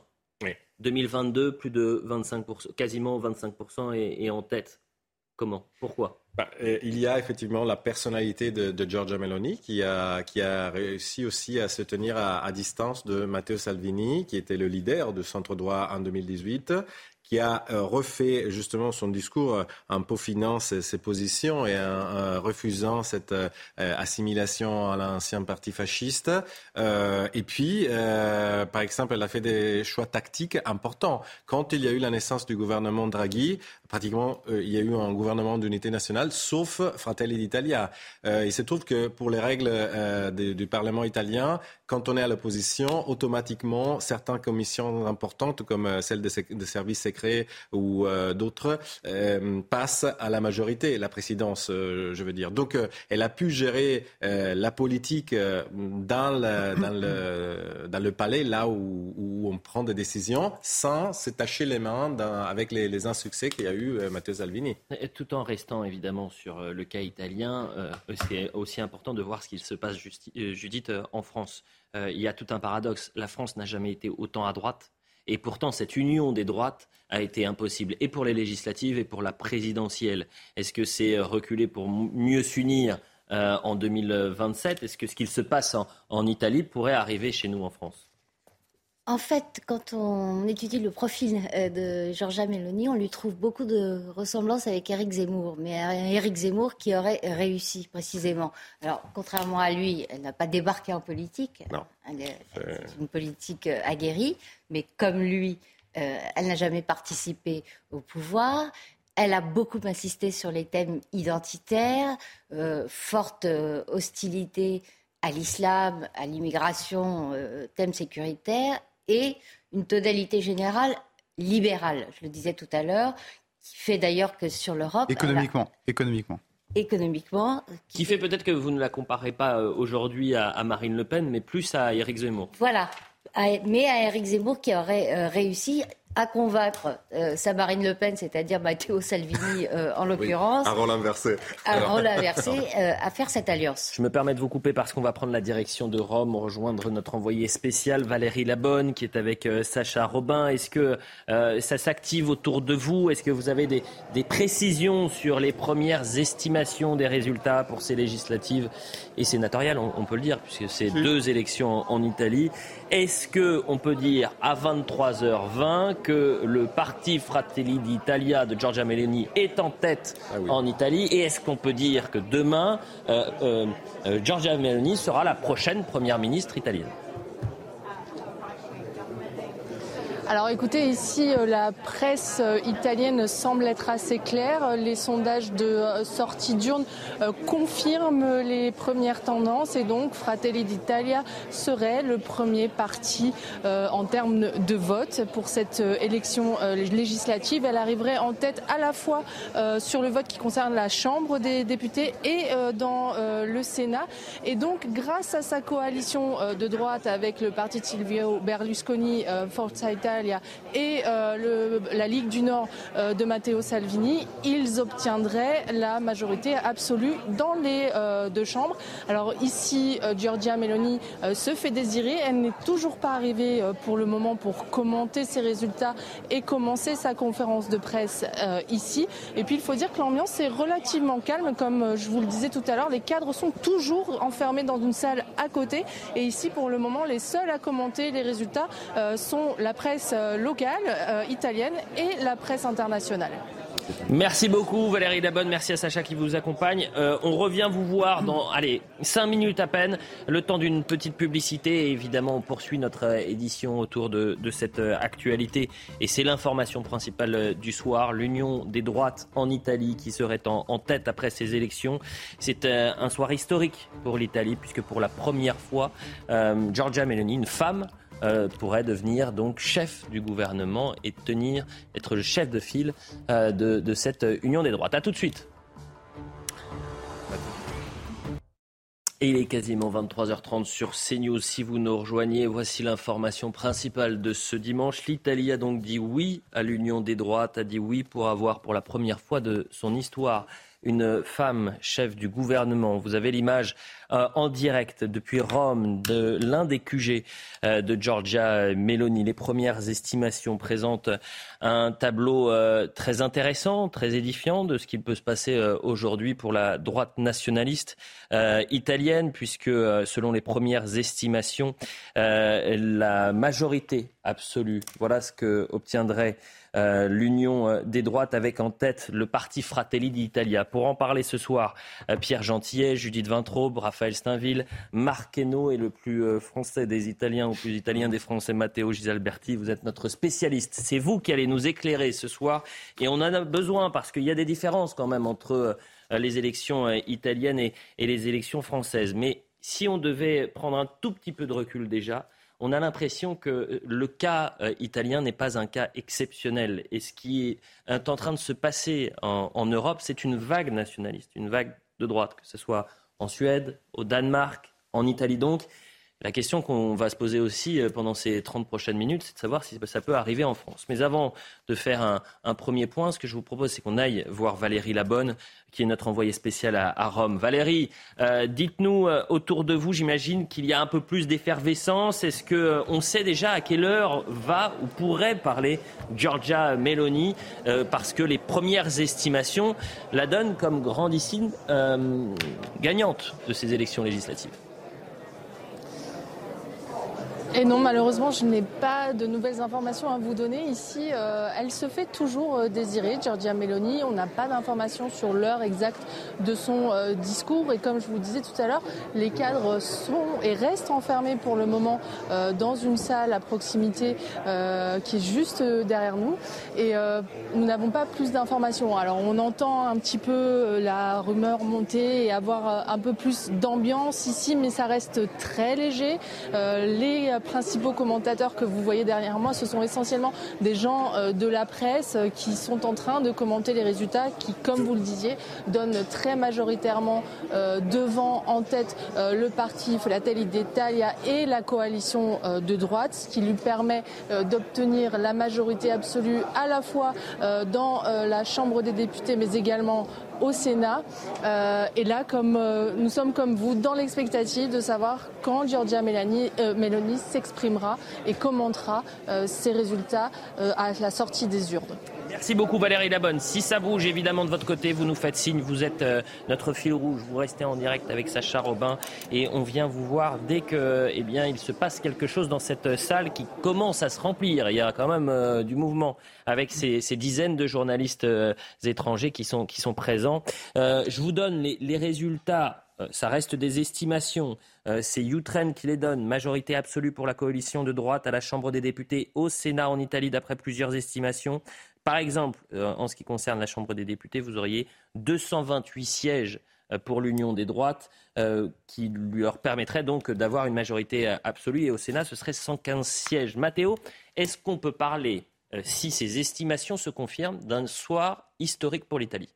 Je pense que oui, parce que euh, depuis la Deuxième Guerre mondiale, en fait, euh, sauf dans des rares euh, moments, la majorité du Parlement a été toujours plutôt à gauche. Et surtout, les parlements italiens, les différentes législatures ont toujours exprimé des présidents de la République de gauche ou en tout cas des centres-gauche. donc, si ce gouvernement, cette majorité venait effectivement à être confirmée, on pourrait imaginer aussi que le, le, président de la République pourrait démissionner parce qu'il a été réélu un peu par défaut. Euh, et donc, euh, vu que d'ailleurs euh, Giorgia Meloni souhaiterait arriver à une, forme, à une réforme institutionnelle pour avoir un système semi-présidentiel, déjà, il y a quelques mois, il y a quelques semaines, euh, Silvio Berlusconi, donc allié de Giorgia Meloni, avait dit bah ça serait normal si le président de la République démissionnait. Donc euh, je pense que c'est vraiment historique si euh, ces données sont, sont, confirmées. Et pour vous donner un élément de plus, enfin, je vois que Matteo Salvini a tweeté il y a quelques instants et a dit que le centre droit, donc l'union de droite, comme on dit en français, est un avantage, avantage très clair à la Chambre des députés et au Sénat. Mm-hmm. Mais il parle du il, y aura une longue nuit. Une longue nuit, j'imagine, de négociations et d'attente pour avoir une confirmation des résultats, puisqu'on le dit aux téléspectateurs, contrairement en France, les euh, bureaux ferment à 23 heures en Italie et non 20 euh, heures. Il y a déjà quelques réactions de, responsables politiques français, notamment euh, Gilbert Collard. Je ne sais pas si vous l'avez vu, parce que je sais que vous êtes tous sur vos téléphones. La victoire de Giorgia Meloni n'est pas uniquement une affaire italienne, c'est la victoire des peuples libres d'Europe contre la tyrannie des commissaires de Bruxelles Arrivederci, Ursula von der ah Leyen. Voilà ce qu'il dit, évidemment, c'est la réponse à Ursula von der Leyen. Sauf qu'elle a euh, un discours beaucoup moins anti-européen, je mets à part le cas euh, von der Leyen, mhm. euh, que ne l'a Matteo Salvini, par exemple. Mhm. Elle ne veut pas quitter les... Il n'y a pas de, ah, il y aura pas de, Brexit à l'italienne, Matteo, Matteo, Gisèle il n'y aura pas de Brexit très rapidement, pas de Brexit à l'italienne. Non, il y avait un parti que je ne pense pas qu'il passera le... Italix, c'est ça Italexit. Italexit. Et, mais je pense que les Italiens sont europhiles, mais aussi euro-épuisés, mhm. parce qu'ils ont dû gérer notamment la crise migratoire tout seuls. Et puis, quand il y a eu les, premières vagues du Covid, euh, beaucoup de personnes se rappellent ce qu'avait dit l'Allemagne, la France, Bien sûr. ça a été un pays qui a été laissé euh, euh, sur le, bas-côté par, l'Union européenne. Moi, ce qui m'intéresse, c'est ce que viennent dire Pierre Gentillet et Gilbert Collard. Mhm. C'est-à-dire que pour traduire la, pensée de Gilbert Collard, ce qu'il se passe en Italie, c'est un nouveau faisceau d'indices euh, que de ce qui pourrait se passer en France. C'est-à-dire que vous avez maintenant des pays en, Europe, vous avez une vague ah. euh, euh, nationaliste avec une union des droites un peu partout, la mm. Suède, le Danemark, l'Italie désormais, et que finalement, voilà, il y a un boulevard pour l'union des droites en, France, ou, du moins la droite nationaliste. Bah, c'est-à-dire qu'en fait, on a l'impression, enfin en tout cas là, en l'occurrence, les leaders de, de droite française, ici Gilbert Collard, ils ont l'impression d'assister à une victoire par procuration toutes les, toutes les trois semaines, en Suède, en Italie, etc.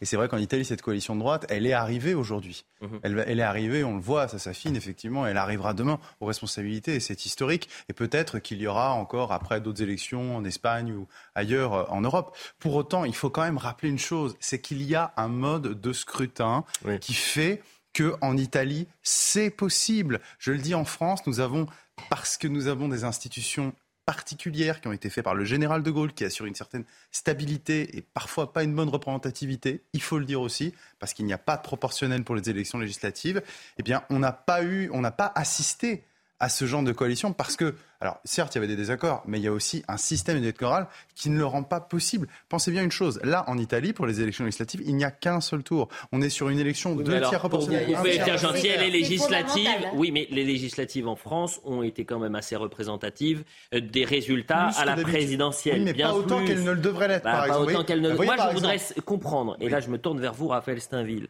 si ce sentiment, peut-être que c'est ça, et dites-moi si je me trompe, Matteo Salvini, c'est que euh, les Italiens aujourd'hui ont voté euh, contre euh, finalement la crainte de, perdre en quelque sorte un peu leur, leur culture, leur code, leurs mœurs, leur histoire, le, le fait d'être italien et qu'ils se sont retrouvés autour d'une femme qui a dit je suis italienne, je suis chrétienne, je suis une mère de famille. Vous ne me l'enlèverez pas. Et vous ne me l'enlèverez pas, exactement. Euh, oui, vous avez raison. Il y a, il y a, il y a probablement euh, toutes ces raisons qui font que euh, ce, ce, les Italiens ont, voté massivement pour, euh, pour cette, cette, femme.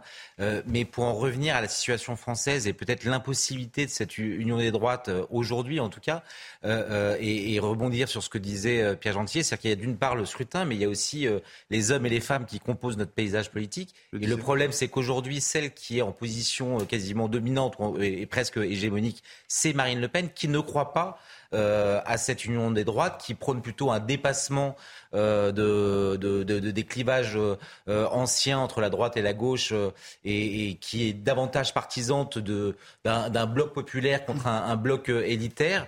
et donc ça, ça, ça, rend difficile, quand bien même on a pu voir, je crois, parmi ceux qui ont, qui ont tweeté leur, leur, leur encouragement pour, pour cette victoire. Il y avait Nicolas Dupont-Aignan, mais encore une fois, ils ont été incapables de la faire euh, voilà très longtemps, alors qu'ils avaient déjà euh, un certain nombre d'éléments pour essayer de s'entendre. Dans l'analyse, il ne faut pas oublier non plus euh, le fait que les Italiens ont voté pour une alliance qui paraissait stable.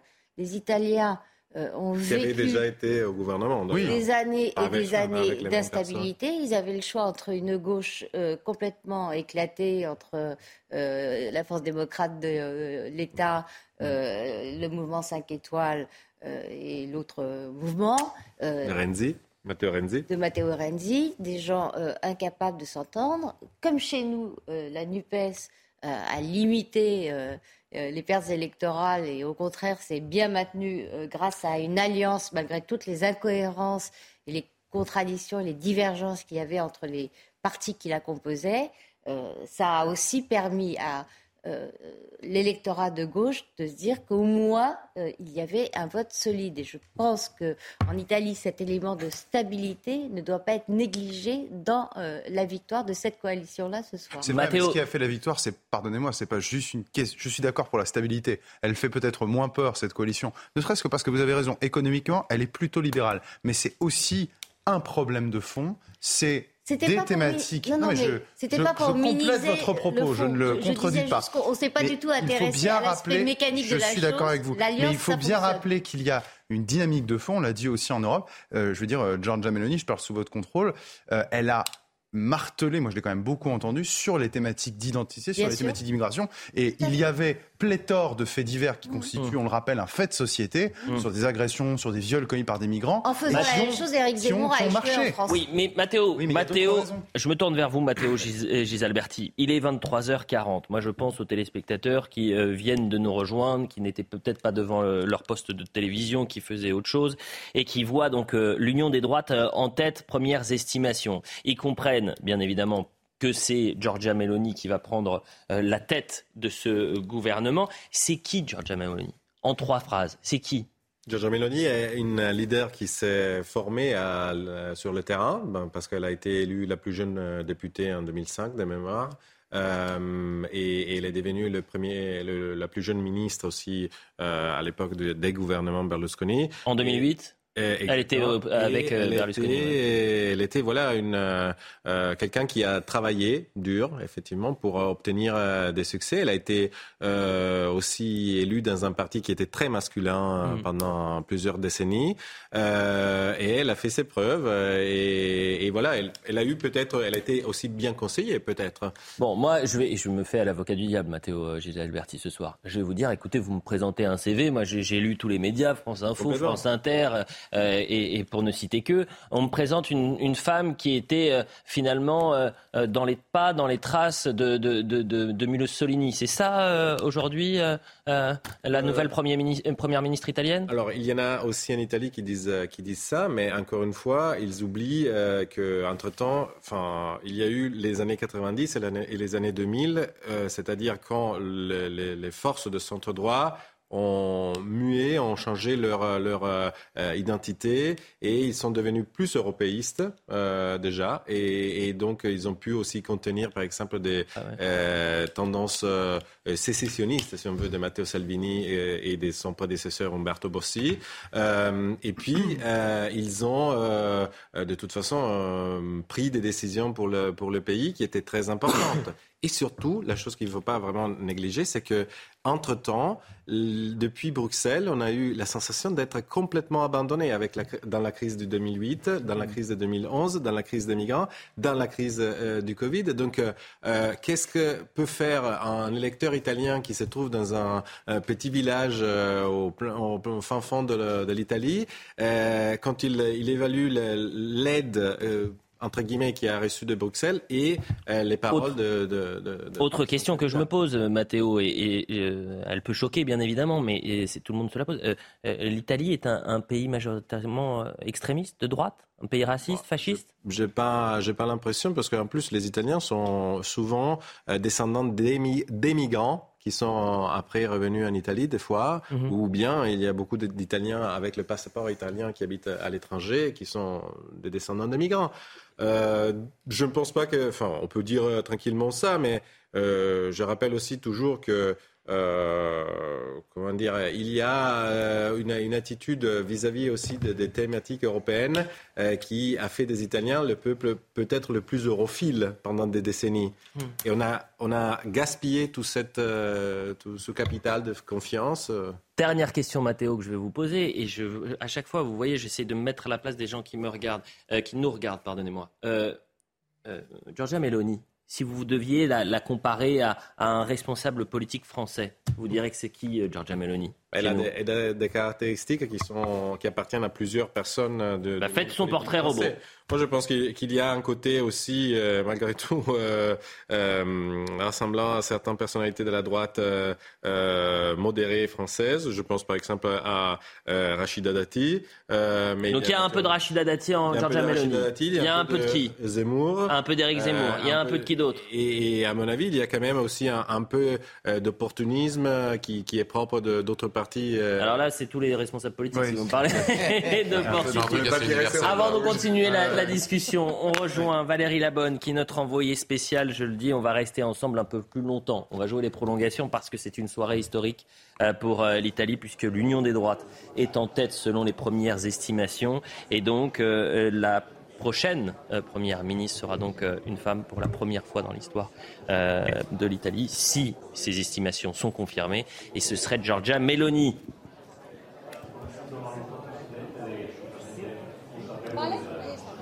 Allô?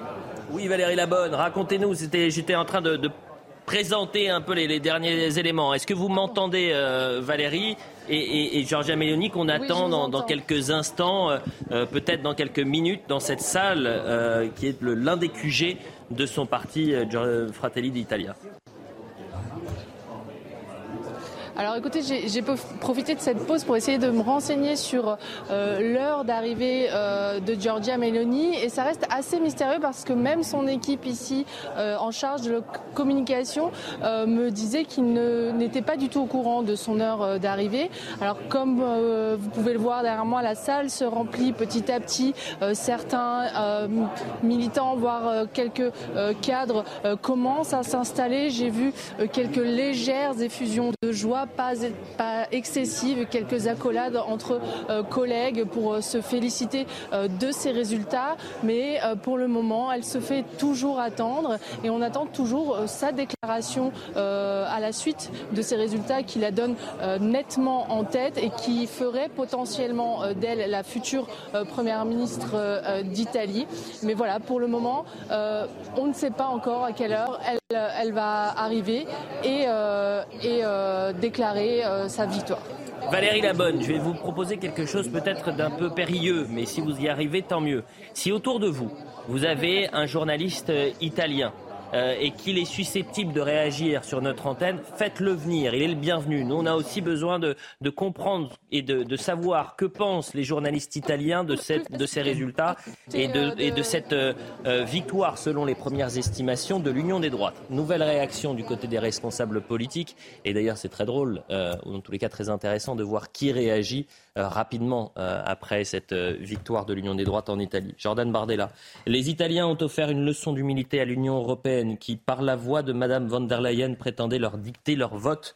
Aucune menace d'aucune sorte ne peut arrêter la démocratie. Les peuples d'Europe révèlent et relèvent la tête et reprennent leur destin en main. Comment vous décodez, décryptez cela, Pierre Gentillet?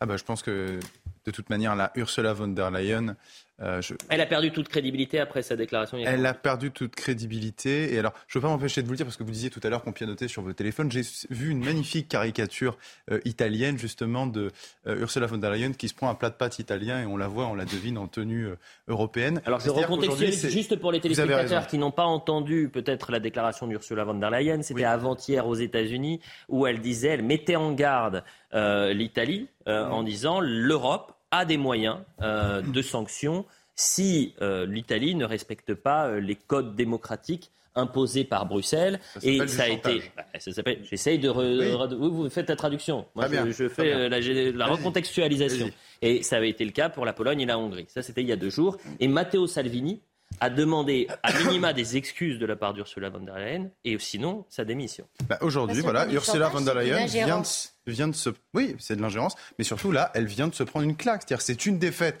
à la fois pour les partis de gauche, les partis gouvernementaux en Italie, mais c'est aussi une claque pour Ursula von der Leyen, c'est une claque pour les dirigeants de l'Union européenne euh, qui, euh, ici, par la voix d'Ursula von der Leyen, ont voulu se mêler, s'ingérer effectivement dans une élection ici en Italie, eh bien, ils en payent peut-être un peu le prix et ils vont devoir composer avec cette euh, coalition et cette Italie, avec la Pologne, avec la Hongrie, avec la Suède et peut-être que d'ici quelques années, eh bien, ces gens-là ne seront plus responsabilités, ils le sentent. C'est tout le paradoxe que l'Europe de Bruxelles, ce qui est fabuleux, c'est qu'elle a réussi finalement à créer une conscience européenne, mais contre elle, en fait. C'est ça qui est assez amusant, c'est que tous les pays, qui, qui, tous les partis politiques qui ont fait campagne sur un certain euroscepticisme, une certaine, un certain rejet de l'Europe, eh bien, aujourd'hui, ils se retrouvent en parti européen puisqu'ils voient ce que font leurs alliés, leurs alliés du Parlement européen, ils voient ce qu'ils font des élections nationales et ces élections, euh, ces élections de pays étrangers, de pays européens comme l'Italie, comme la Suède ou comme d'autres, en réalité, sont maintenant suivies par une grande partie de la classe politique euh, des autres pays européens, une grande partie aussi des militants de ces partis politiques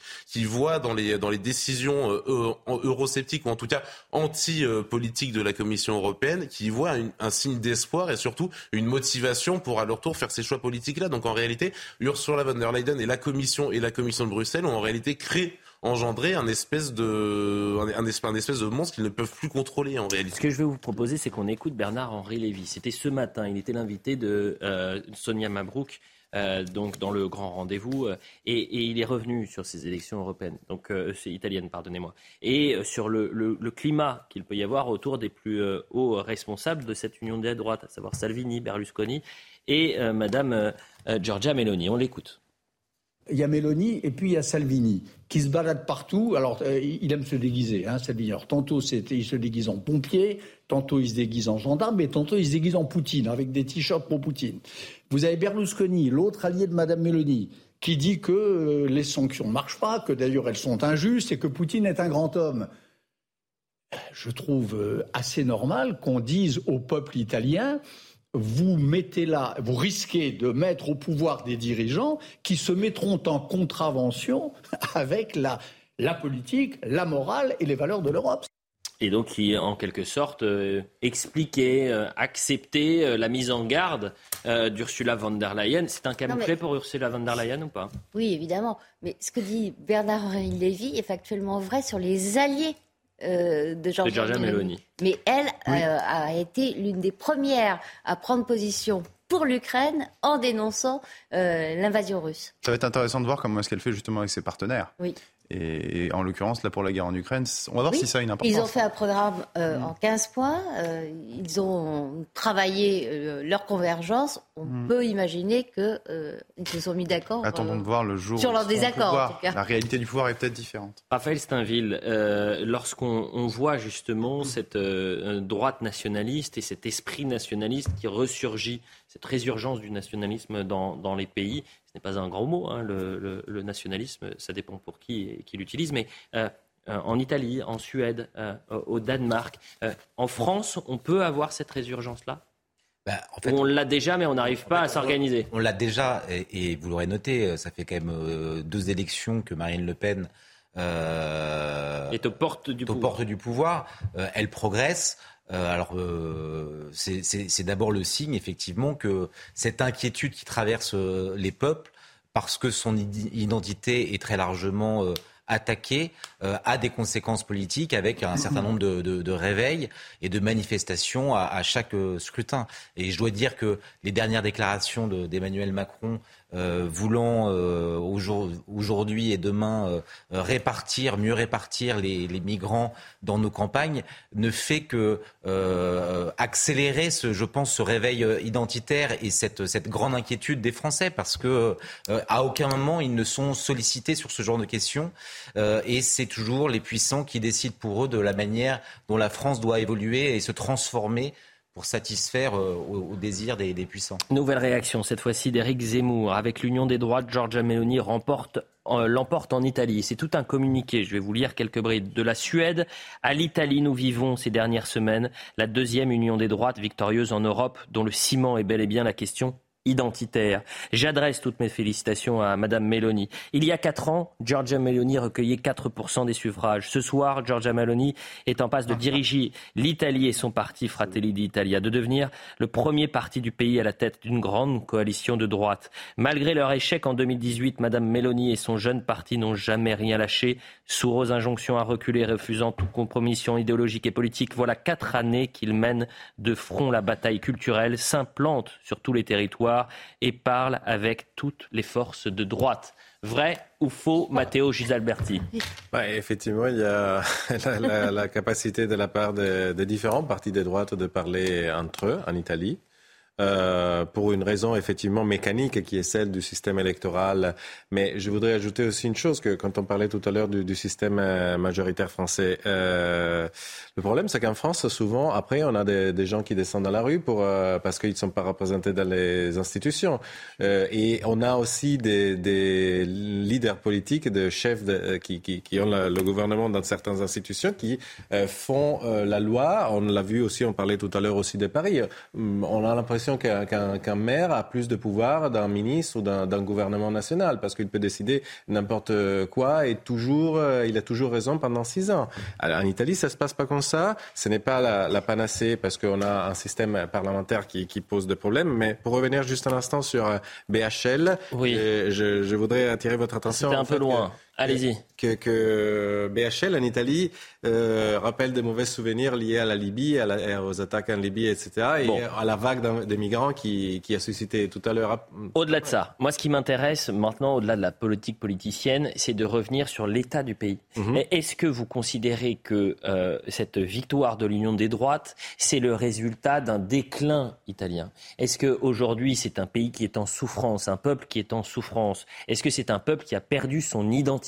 Est-ce que c'est un peuple qui finalement a répondu euh, à ses gouvernants en disant maintenant nous, on veut d'abord retrouver notre nation, notre vivre ensemble, notre Italie avant de penser aux autres ou à Bruxelles? Est-ce que c'est ça la traduction qu'on doit faire de ce résultat? Pas si net, mais sans doute euh, c'est un pays qui a des grandes difficultés et qu'ils veulent se rassembler autour de quelqu'un. Euh, avec des modalités différentes, parce qu'en Italie, nous, nous, nous, ne devons pas oublier qu'il y a un fort régionalisme aussi, un attachement à, sa, à son territoire régional. Donc, euh, ce qu'on fait à Rome, euh, on le module de façon différente sur le territoire, mais c'est vrai qu'il y a peut-être l'envie de recommencer à être, à compter quelque chose, hmm. aussi du point de vue économique. Il y a plusieurs entrepreneurs qui essayent de, de, de reconquérir des marchés parce qu'il mm, y a une situation euh, complètement difficile. J'essaie hein, vraiment de découvrir au fur et à mesure les, déclarations euh, politiques euh, des responsables hein, de, notre pays, savoir si oui, ils félicitent ou non Giorgia Meloni. Il y en a très peu à gauche. Ah, il y a Clémentine Autain qui a réagi. On va la découvrir ensemble à l'antenne. Vraiment, je la découvre avec vous. Les héritiers de Mussolini ah prennent le pouvoir en Italie. La politique néolibérale et les disparitions de la gauche ont permis ça. Ici, nous avons tenu bon. Maintenant, gagnons la course de vitesse face au RN. Ce soir, solidarité avec tous les progressistes italiens. Réponse Pierre Gentil. Ah, ça fait plaisir ce genre de tweet. Si vous voulez, moi, ça me rappelle un peu les soirs de victoire de Donald Trump en 2016 avec euh, euh, Quotidien qui euh, progressivement découvrent les résultats et se défigurent, bah là on voit qu'ils hurlent au fascisme, mais pas pour faire peur à leurs adversaires. En réalité, ils ont peur. Euh, ils ont peur eux-mêmes que ça arrive en France, mais je pense qu'au fond d'eux, ils savent très bien que c'est pas du fascisme. Ce qui, ce qui on les peut laisser hein, d'ailleurs le tweet de Clémentine Bien sûr, ils savent, ils savent que cette insulte ne fonctionne plus aujourd'hui. Ils savent que désormais, euh, ils sont de plus en plus euh, marginaux, parce qu'on voit que les résultats de la NUPES, finalement, ils se sont tous coalisés pour faire un score de gauche qui est inférieur au score de l'élection législative précédente. Donc, euh, donc en réalité, moi j'aime, j'aime beaucoup ces tweets, j'espère qu'on en verra plein d'autres, de voir tous ces gens paniquer, de voir tous ces gens terrorisés. Eh bien écoutez, qu'ils aient peur, mais au fond, ils n'ont pas beaucoup de raisons d'avoir peur. Mais bon, s'ils ont peur, on va pas bouder notre plaisir. Député du Var, Nicolas Maisonnet, d'après les premières estimations, nos amis italiens de la coalition de droite remporteraient l'élection assez facilement et Mélanie pourrait alors devenir Première ministre. Partout en Europe, les peuples se réveillent. Euh, quel, regard vous portez sur la déclaration? La gauche progressiste, tiens, selon les premiers sondages, parce qu'il parlait des progressistes euh, sur les mots de, Clémentine Autain, elle a réussi ces élections ou elle est justement aux abonnés absentes, cette gauche progressiste? Moi, j'ai entendu parler des, vieux euh, de, de, la gauche, de vieux électeurs, de vieux militants qui disaient on a le, le pire euh, système, le pire euh, euh, comment dire, hiérarchie à, l'intérieur de notre parti, dans le sens qu'il y a eu plein de couacs tout au long de, cette campagne électorale. Encore une fois, je disais tout à l'heure qu'on avait l'impression que Enrico Letta a importé des thématiques politiques propres à la France d'aujourd'hui, mais très éloignées de celles de, l'Italie d'aujourd'hui. Mhm. Et puis, c'est un peu comme s'il avait fonctionné un peu comme l'a fait exactement, dans le sens qu'on a qu'on a eu euh, vraiment une euh, déconnexion avec la réalité euh, du pays. Et quand on parle bon de, descendants du, du, fascisme. Non, mais factuellement, factuellement, les partis de la coalition centre-gauche italienne euh, deviendra la première coalition d'opposition au vu des premiers résultats. Il réussit à se mettre d'accord d'abord, parce que la, la, coalition actuellement est formée simplement par le Parti démocrate et euh, le Parti de euh, libériste de gauche de Matteo, Salvi, de Matteo pardon, Renzi et de Carlo Calenda. mais après, il y a aussi le mouvement 5 étoiles qui demandera ça, ça, comment dire, mettra le prix pour, pour avoir des alliances, pour donner des alliances Mm. Euh, au Parti démocrate. Donc, euh, je ne pense pas que c'est vraiment une, simple affaire pour eux. Attendez, dans un instant, on continuez, pardonnez-moi euh, Mathéo, parce que je, vous ai coupé, parce qu'on va rejoindre dans un instant Valérie Labonne, qui a réussi ce formidable défi d'avoir un, journaliste correspondant, euh, journaliste italien à, Rome, en Italie. Donc on sera en direct avec elle dans un instant. Mais sur cette, cette gauche, c'est la défaite de la gauche ce soir? Ben oui, parce que parce qu'il y a eu euh, euh, des candidats aussi euh, qui, qui, qui ont créé la polémique en Italie parce qu'ils disaient, par exemple, ils avaient des positions antisémites, anti-Israël, et, et, donc il y a eu beaucoup de, de confusion dans leur message. Il y a pas eu un vrai programme euh, parce qu'on ne comprenait pas où, comment euh, le Parti démocrate aurait pu financer les, ses projets, donc sa politique. Et puis, encore une fois, euh, on parlait aux Italiens de la priorité du euh, droit du sol pour la transmission de la nationalité, par exemple, alors que c'est vraiment le dernier des problèmes qu'ils ont, qui ont les Italiens. Autre réaction politique, et on va continuer de les égrener ensemble, celle de Manon Aubry, euh, l'une des, des, membres de la France insoumise. terrible, le néofascisme s'installe à nos portes avec la victoire de Mélanie en Italie. La poussée du poison réactionnaire, xénophobe et autoritaire se confirme partout en Europe. L'alerte est sérieuse. Il nous faut construire une alternative de gauche de rupture comme euh, antidote. Euh, je, rappelle, que le chef de file de, la France insoumise parle d'une police qui tue. La police tue et c'est Jean-Luc Je vous rappelle aussi que leur parti soutient des mouvements islamistes. Donc euh, voilà, euh, c'est intéressant de voir les premières déclarations, Judith Vintraube, de, des, responsables politiques de gauche français, hein, bien évidemment, euh, qui euh, parlent d'une poussée du poison réactionnaire, xénophobe, autoritaire, qui se confirme partout en, Europe. Il y a presque une pointe d'insulte à l'égard des, Italiens qui aujourd'hui ont, ont, voté pour une union des droites regroupant plusieurs, plusieurs partis. Oui, puis euh, il faut dire qu'elles n'ont pas de chance, toutes ces néo-féministes, parce que c'est précisément euh, une femme qui arrive euh, au pouvoir en Italie pour la première fois et qui incarne tout ce qu'elle déteste.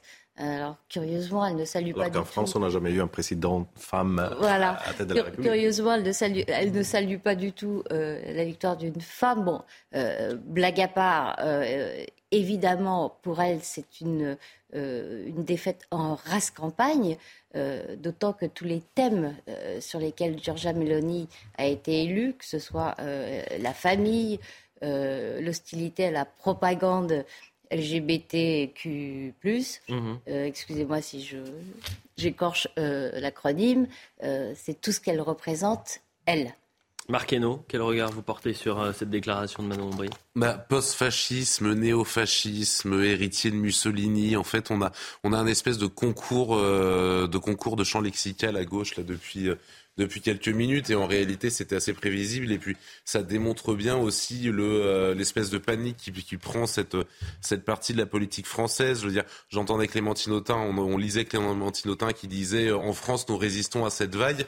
Euh, il faut savoir, je croyais qu'Emmanuel Macron était un allié objectif du Rassemblement national contre qui vous vous battiez. Aujourd'hui, finalement, c'est c'est redevenu un rempart contre contre contre l'extrême droite. Donc non, en réalité, c'est oui, on rejoint un peu finalement les réactions un petit peu hystériques, euh, tout sexe confondu, je précise, euh, qui, qui suivaient la, la, victoire de Donald Trump, qui ont suivi euh, les, les, victoires même de Salvini il y a quelques années, où finalement voilà, on retrouve ces espèces de réflexes pavloviens de, euh, mais à force de quand, quand on traitait de, de fasciste ou de, ou de facho, de ce que vous voulez, 15% de la population, ça passait. Quand ça commence à être des majorités, c'est compliqué d'insulter la moitié d'un électorat, en fait, je trouve. Oui, mais je trouve ça d'ailleurs beaucoup moins massif et beaucoup moins violent euh, que lors de la victoire de. Oui, et donc ça devient caricatural.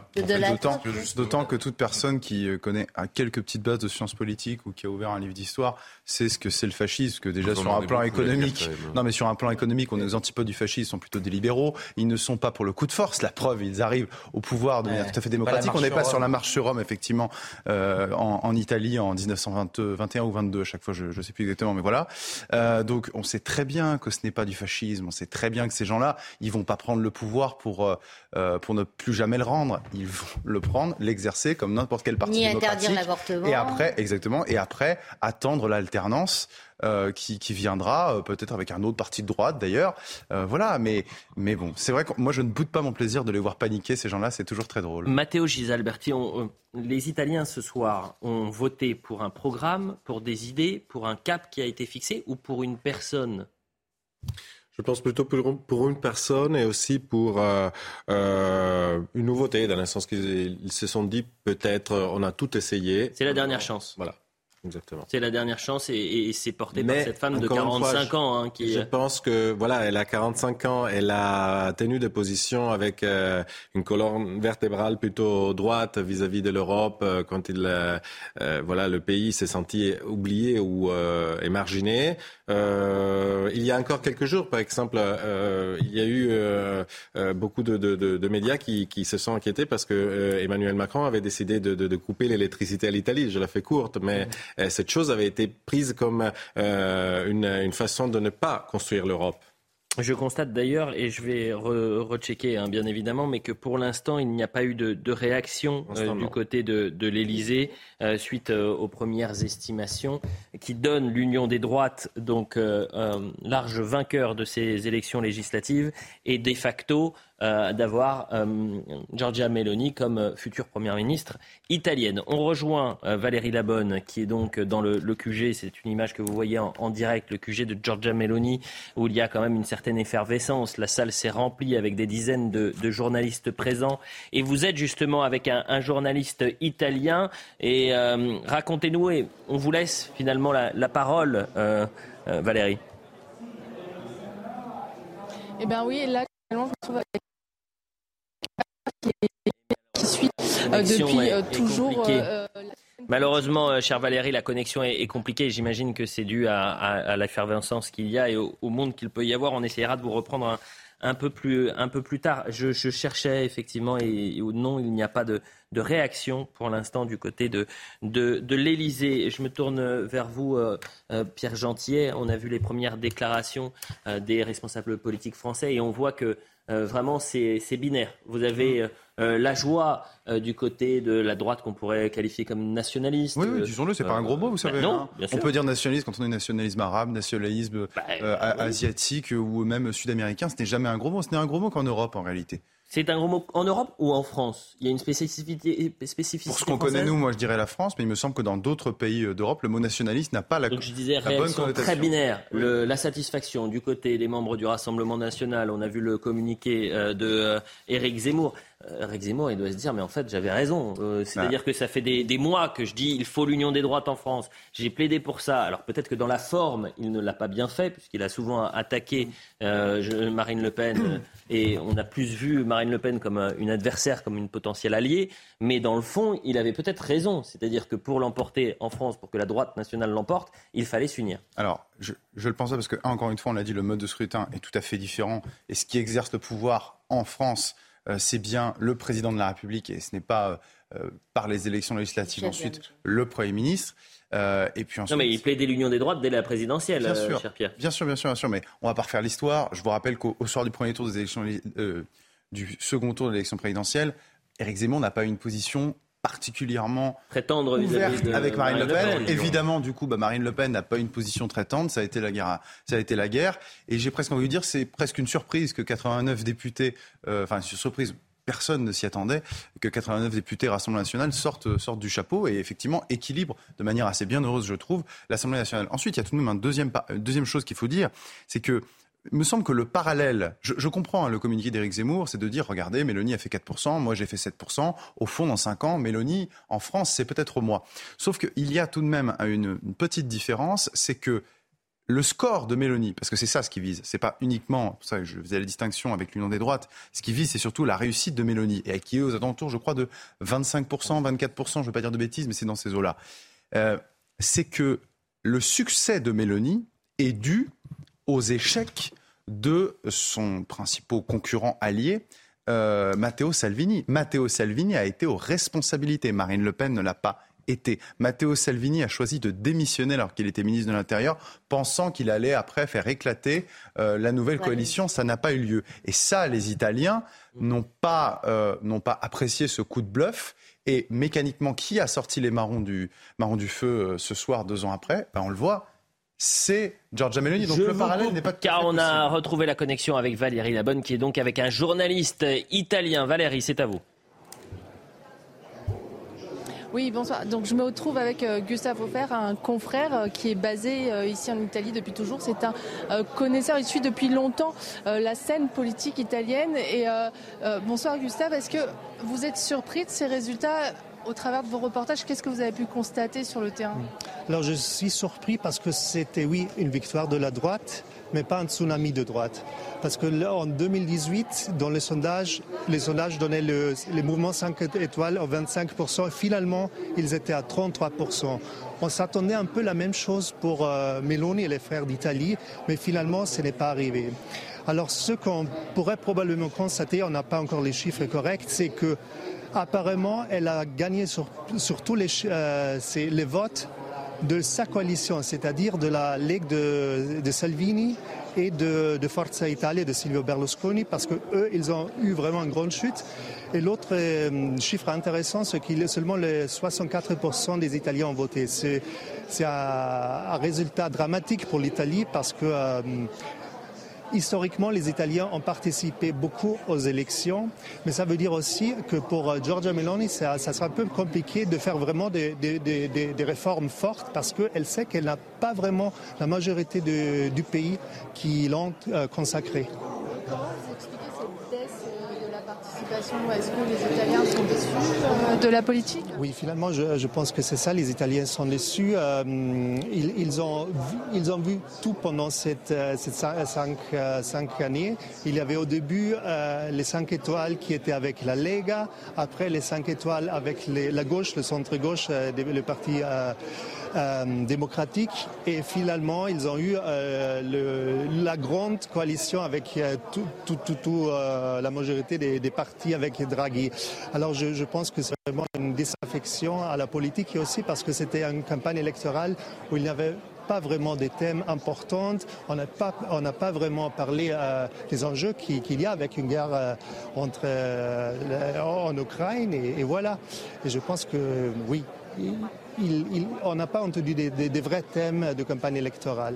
Est-ce que vous pensez que les négociations pour la nomination de Giorgia Meloni au poste euh, de, chef du euh, gouvernement seront compliquées? Ça dépend un peu des, chiffres finaux euh, de, la Ligue Nord, je pense, parce que si la Ligue du Nord aura moins de 10%, ça voudrait dire que Salvini, il, plus, il ne fera plus part de ce gouvernement. Et sans Salvini, ça sera plus facile pour Giorgia Meloni euh, travailler parce qu'on sait qu'entre eux, ils n'ont pas une super bonne énergie.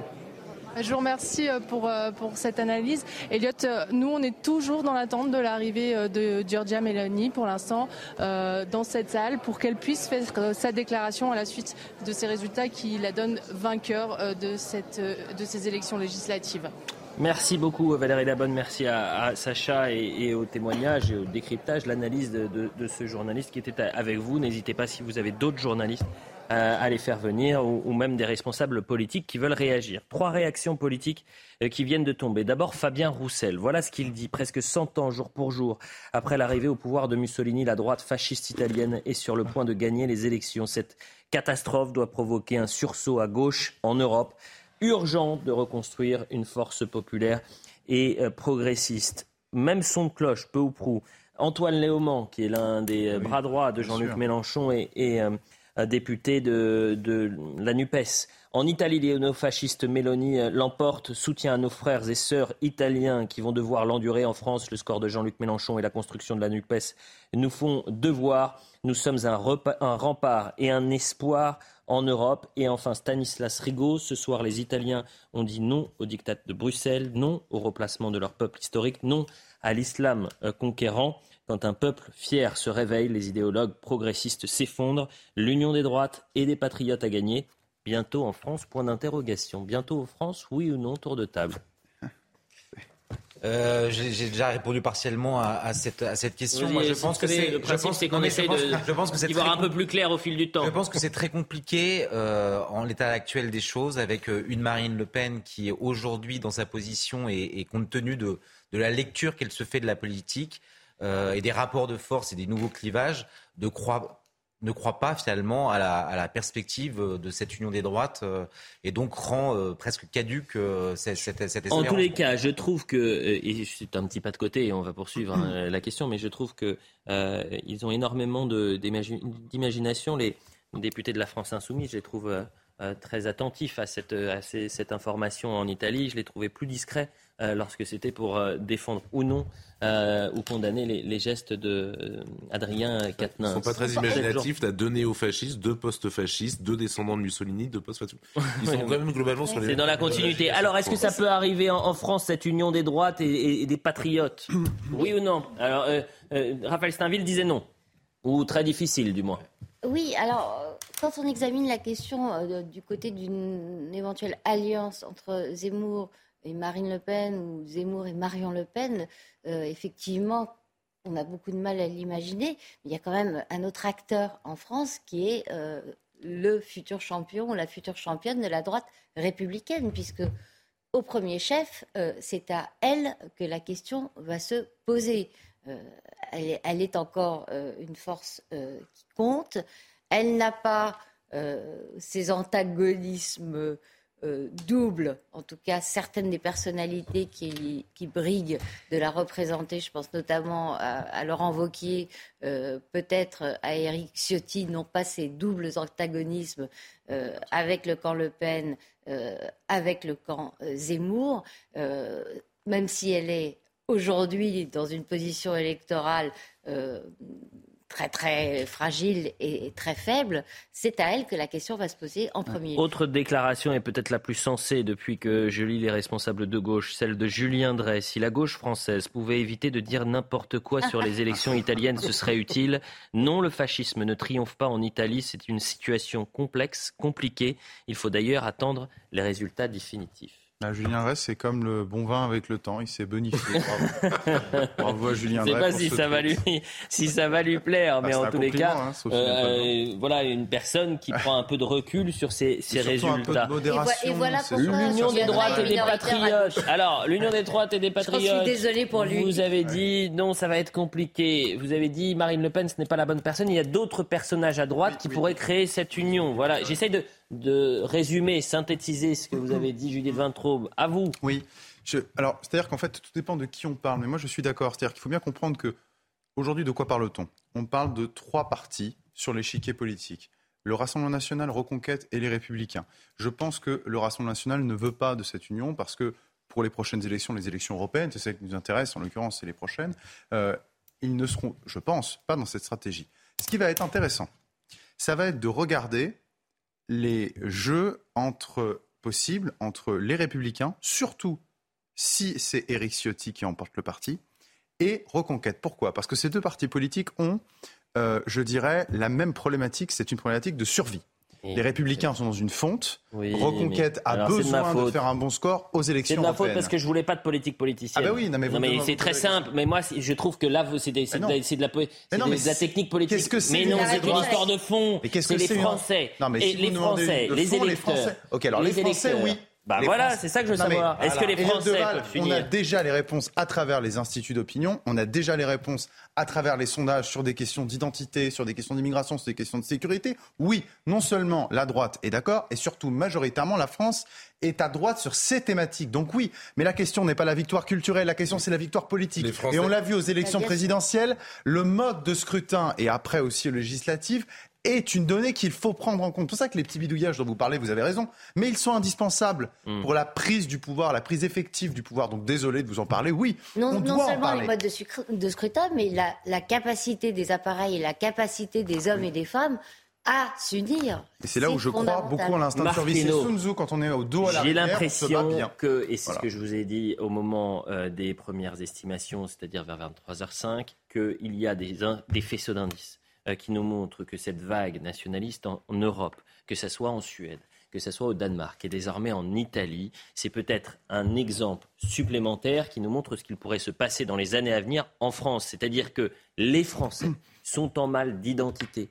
Euh, on a l'impression que leur culture est en danger, que leur histoire est en danger, que les gouvernements n'ont pas comme logiciel la sécurité, l'identité française et que finalement ils vont s'unir et se retrouver sur une personne qui pourrait s'unir avec d'autres personnes politiques. C'est un peu, un peu ce sur quoi genre, table Jordan Bardella qui dit on faisait l'arithmétique, de l'arithmétique simple, on prend 10 points à chaque élection, donc mathématiquement on va finir par y arriver. Il me semble que c'est plus ou moins ce qu'il avait dit. Mais après, c'est vrai, vous m'avez parlé de la Suède et l'Italie. Ce qui est quand même fascinant, c'est que la Suède, c'est quand même le symbole de la, c'est quand même le berceau de la social-démocratie, et c'est passé, et c'est passé très à droite. L'Italie, c'était quand même ce pays qui avait mis Salvini, euh, qui avait fait, euh, euh, qui avait fait permis à Salvini de prendre le pouvoir. Salvini s'est fait casser le bras par, euh, par, le, par une coalition pro-Europe. Il est parti et c'est Giorgia Meloni qui est revenu. Donc en fait, on est sur, on est sur la symbolique forte. Et moi, je pense aujourd'hui, effectivement, les Français, pour le coup, je crois pas vraiment au système de coalition chez les Français. Les Français, ils ont quand même envie d'être représentés par un chef, par une seule personne.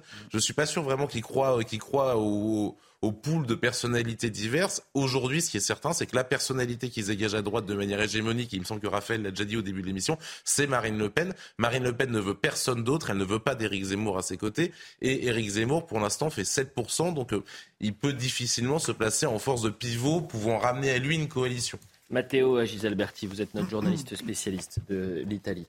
Euh, est-ce que, euh, puisqu'il nous reste quelques minutes, et je vais les passer avec vous, on va se poser cinq questions qui sont simples. Est-ce que, enfin, qui sont clairs du moins. Est-ce que c'est l'extrême droite qui a gagné euh, ce soir en Italie, oui ou non? Non. Est-ce que Giorgia Meloni est sûre et certaine, euh, si c'est l'union des droites qui l'emporte, d'être Première ministre demain, ou euh, Matteo Salvini et Berlusconi peuvent lui faire un coup de Trafalgar en disant écoutez, vous, avez, vous, avez, bien aidé, mais ce n'est pas à vous de dicter et de faire votre loi, vous ne serez pas Première ministre. Est-ce que c'est possible? Euh, c'est toujours possible en politique, mais je pense que ça serait très difficile parce que euh, les règles qui se sont données à l'intérieur de la coalition de droite euh, en Italie, c'est que le parti qui obtiendra un vote de plus que les autres pourra choisir le Premier ministre et donc former le gouvernement naturellement en coalition. Qui est Giorgia Meloni? Est-ce que c'est une anti-Europe? Est-ce que c'est une anti-immigration Est-ce que c'est une anti-islam? Est-ce que c'est une anti-française? C'est quelqu'un que je pense euh, lit aussi un peu les, exigences de son, de son électorat et qui comprend que son électorat a besoin de euh, plus de sécurité, plus de travail, plus de possibilités de, retrouver une certaine stabilité, une certaine sérénité économique qui a perdu depuis au moins deux décennies. J'avais dit cinq questions. La quatrième, quelle est la priorité euh, pour euh, Giorgia Meloni dans les euh, premières journées? En tous les cas, quelle est sa première mesure, la première mesure qu'elle va prendre? Ça sera quelque chose d'économique, donc soit une facilitation pour les embauches, par exemple, ou en tout cas une façon pour débloquer le, la carence de, de sources énergétiques en Italie. Quel sera son premier déplacement à, l'étranger? Euh, je pense qu'elle ira aux États-Unis parce que les Italiens sont, enfin, le gouvernement italien est historiquement très euh, atlantiste et donc euh, je pense que ça sera les États-Unis. Je triche, j'en ai une sixième. Vous imaginez une rencontre entre Ursula von der Leyen et, et Giorgia Meloni où il faudra attendre des excuses de la présidente de la Commission européenne ou alors sa démission? Euh, je pense que oui, il y aura une rencontre, mais qui sera un peu humiliante pour euh, euh, Ursula, von der Leyen. Eh bien, écoutez, c'était un plaisir. Ce que je vous propose, c'est qu'on aille euh, sur le terrain et à Rome rejoindre Valérie Labonne une dernière fois. Valérie, on a attendu euh, pendant euh, quasiment deux heures Giorgia Meloni, qui elle aussi joue les prolongations. Peut-être qu'elle attend les résultats définitifs, au moins que les résultats s'affinent. ce soir, qu'est-ce qu'il se passe autour de vous, Valérie? Eh ben écoutez, c'est toujours le statu quo. Euh, Georgia Meloni se fait toujours attendre. On était en train d'échanger avec des collègues. On se disait que cette soirée était assez particulière parce que pour le moment, on n'a aucune information qui filtre euh, pour euh, connaître l'horaire d'arrivée de la candidate qui aurait remporté ces élections législatives italiennes. Et puis, comme je vous le disais, les cadres restent enfermés pour le moment. Alors, est-ce qu'ils sont en train d'analyser les résultats ou affiner les éléments de langage qu'ils vont pouvoir dire à la presse dans les heures à venir. Euh, c'est assez difficile de vous répondre. Là, maintenant, comme vous le dites, l'heure avance et la salle commence petit à petit à se vider. Euh, il y a même certains journalistes qui sont assez agacés et qui ne veulent plus attendre l'arrivée de Giorgia Meloni. Donc euh, pour nous, c'est un peu patience. On va voir. En tout cas, la nuit sera courte. Merci beaucoup Valérie Labonne, merci à, Sacha euh, Robin qui vous a accompagné, merci beaucoup pour cette soirée, merci à tous les cinq. Euh, on a évidemment bousculé notre actualité parce que l'information de cette soirée et celle qui va alimenter l'actualité de demain, c'est bien évidemment cette victoire qui se précise, qui se dessine de l'union des droites. L'Italie a donc dit oui à l'union des droites, l'Italie a dit oui très certainement pour la première fois de son histoire à, avoir une, une première ministre femme. Et c'est historique, la majorité absolue pour la coalition de droite à la Chambre des députés et de Sénat en Italie, selon les premières estimations.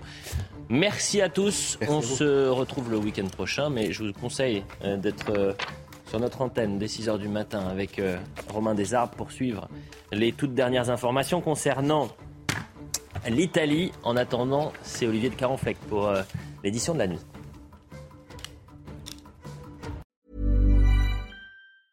Planning for your next trip? Elevate your travel style with Quince. Quince has all the jet setting essentials you'll want for your next getaway, like European linen, premium luggage options, buttery soft Italian leather bags, and so much more. And is all priced at 50 to 80% less than similar brands. Plus, Quince only works with factories that use safe and ethical manufacturing practices. Pack your bags with high-quality essentials you'll be wearing for vacations to come with Quince. Go to quince.com slash pack for free shipping and 365-day returns.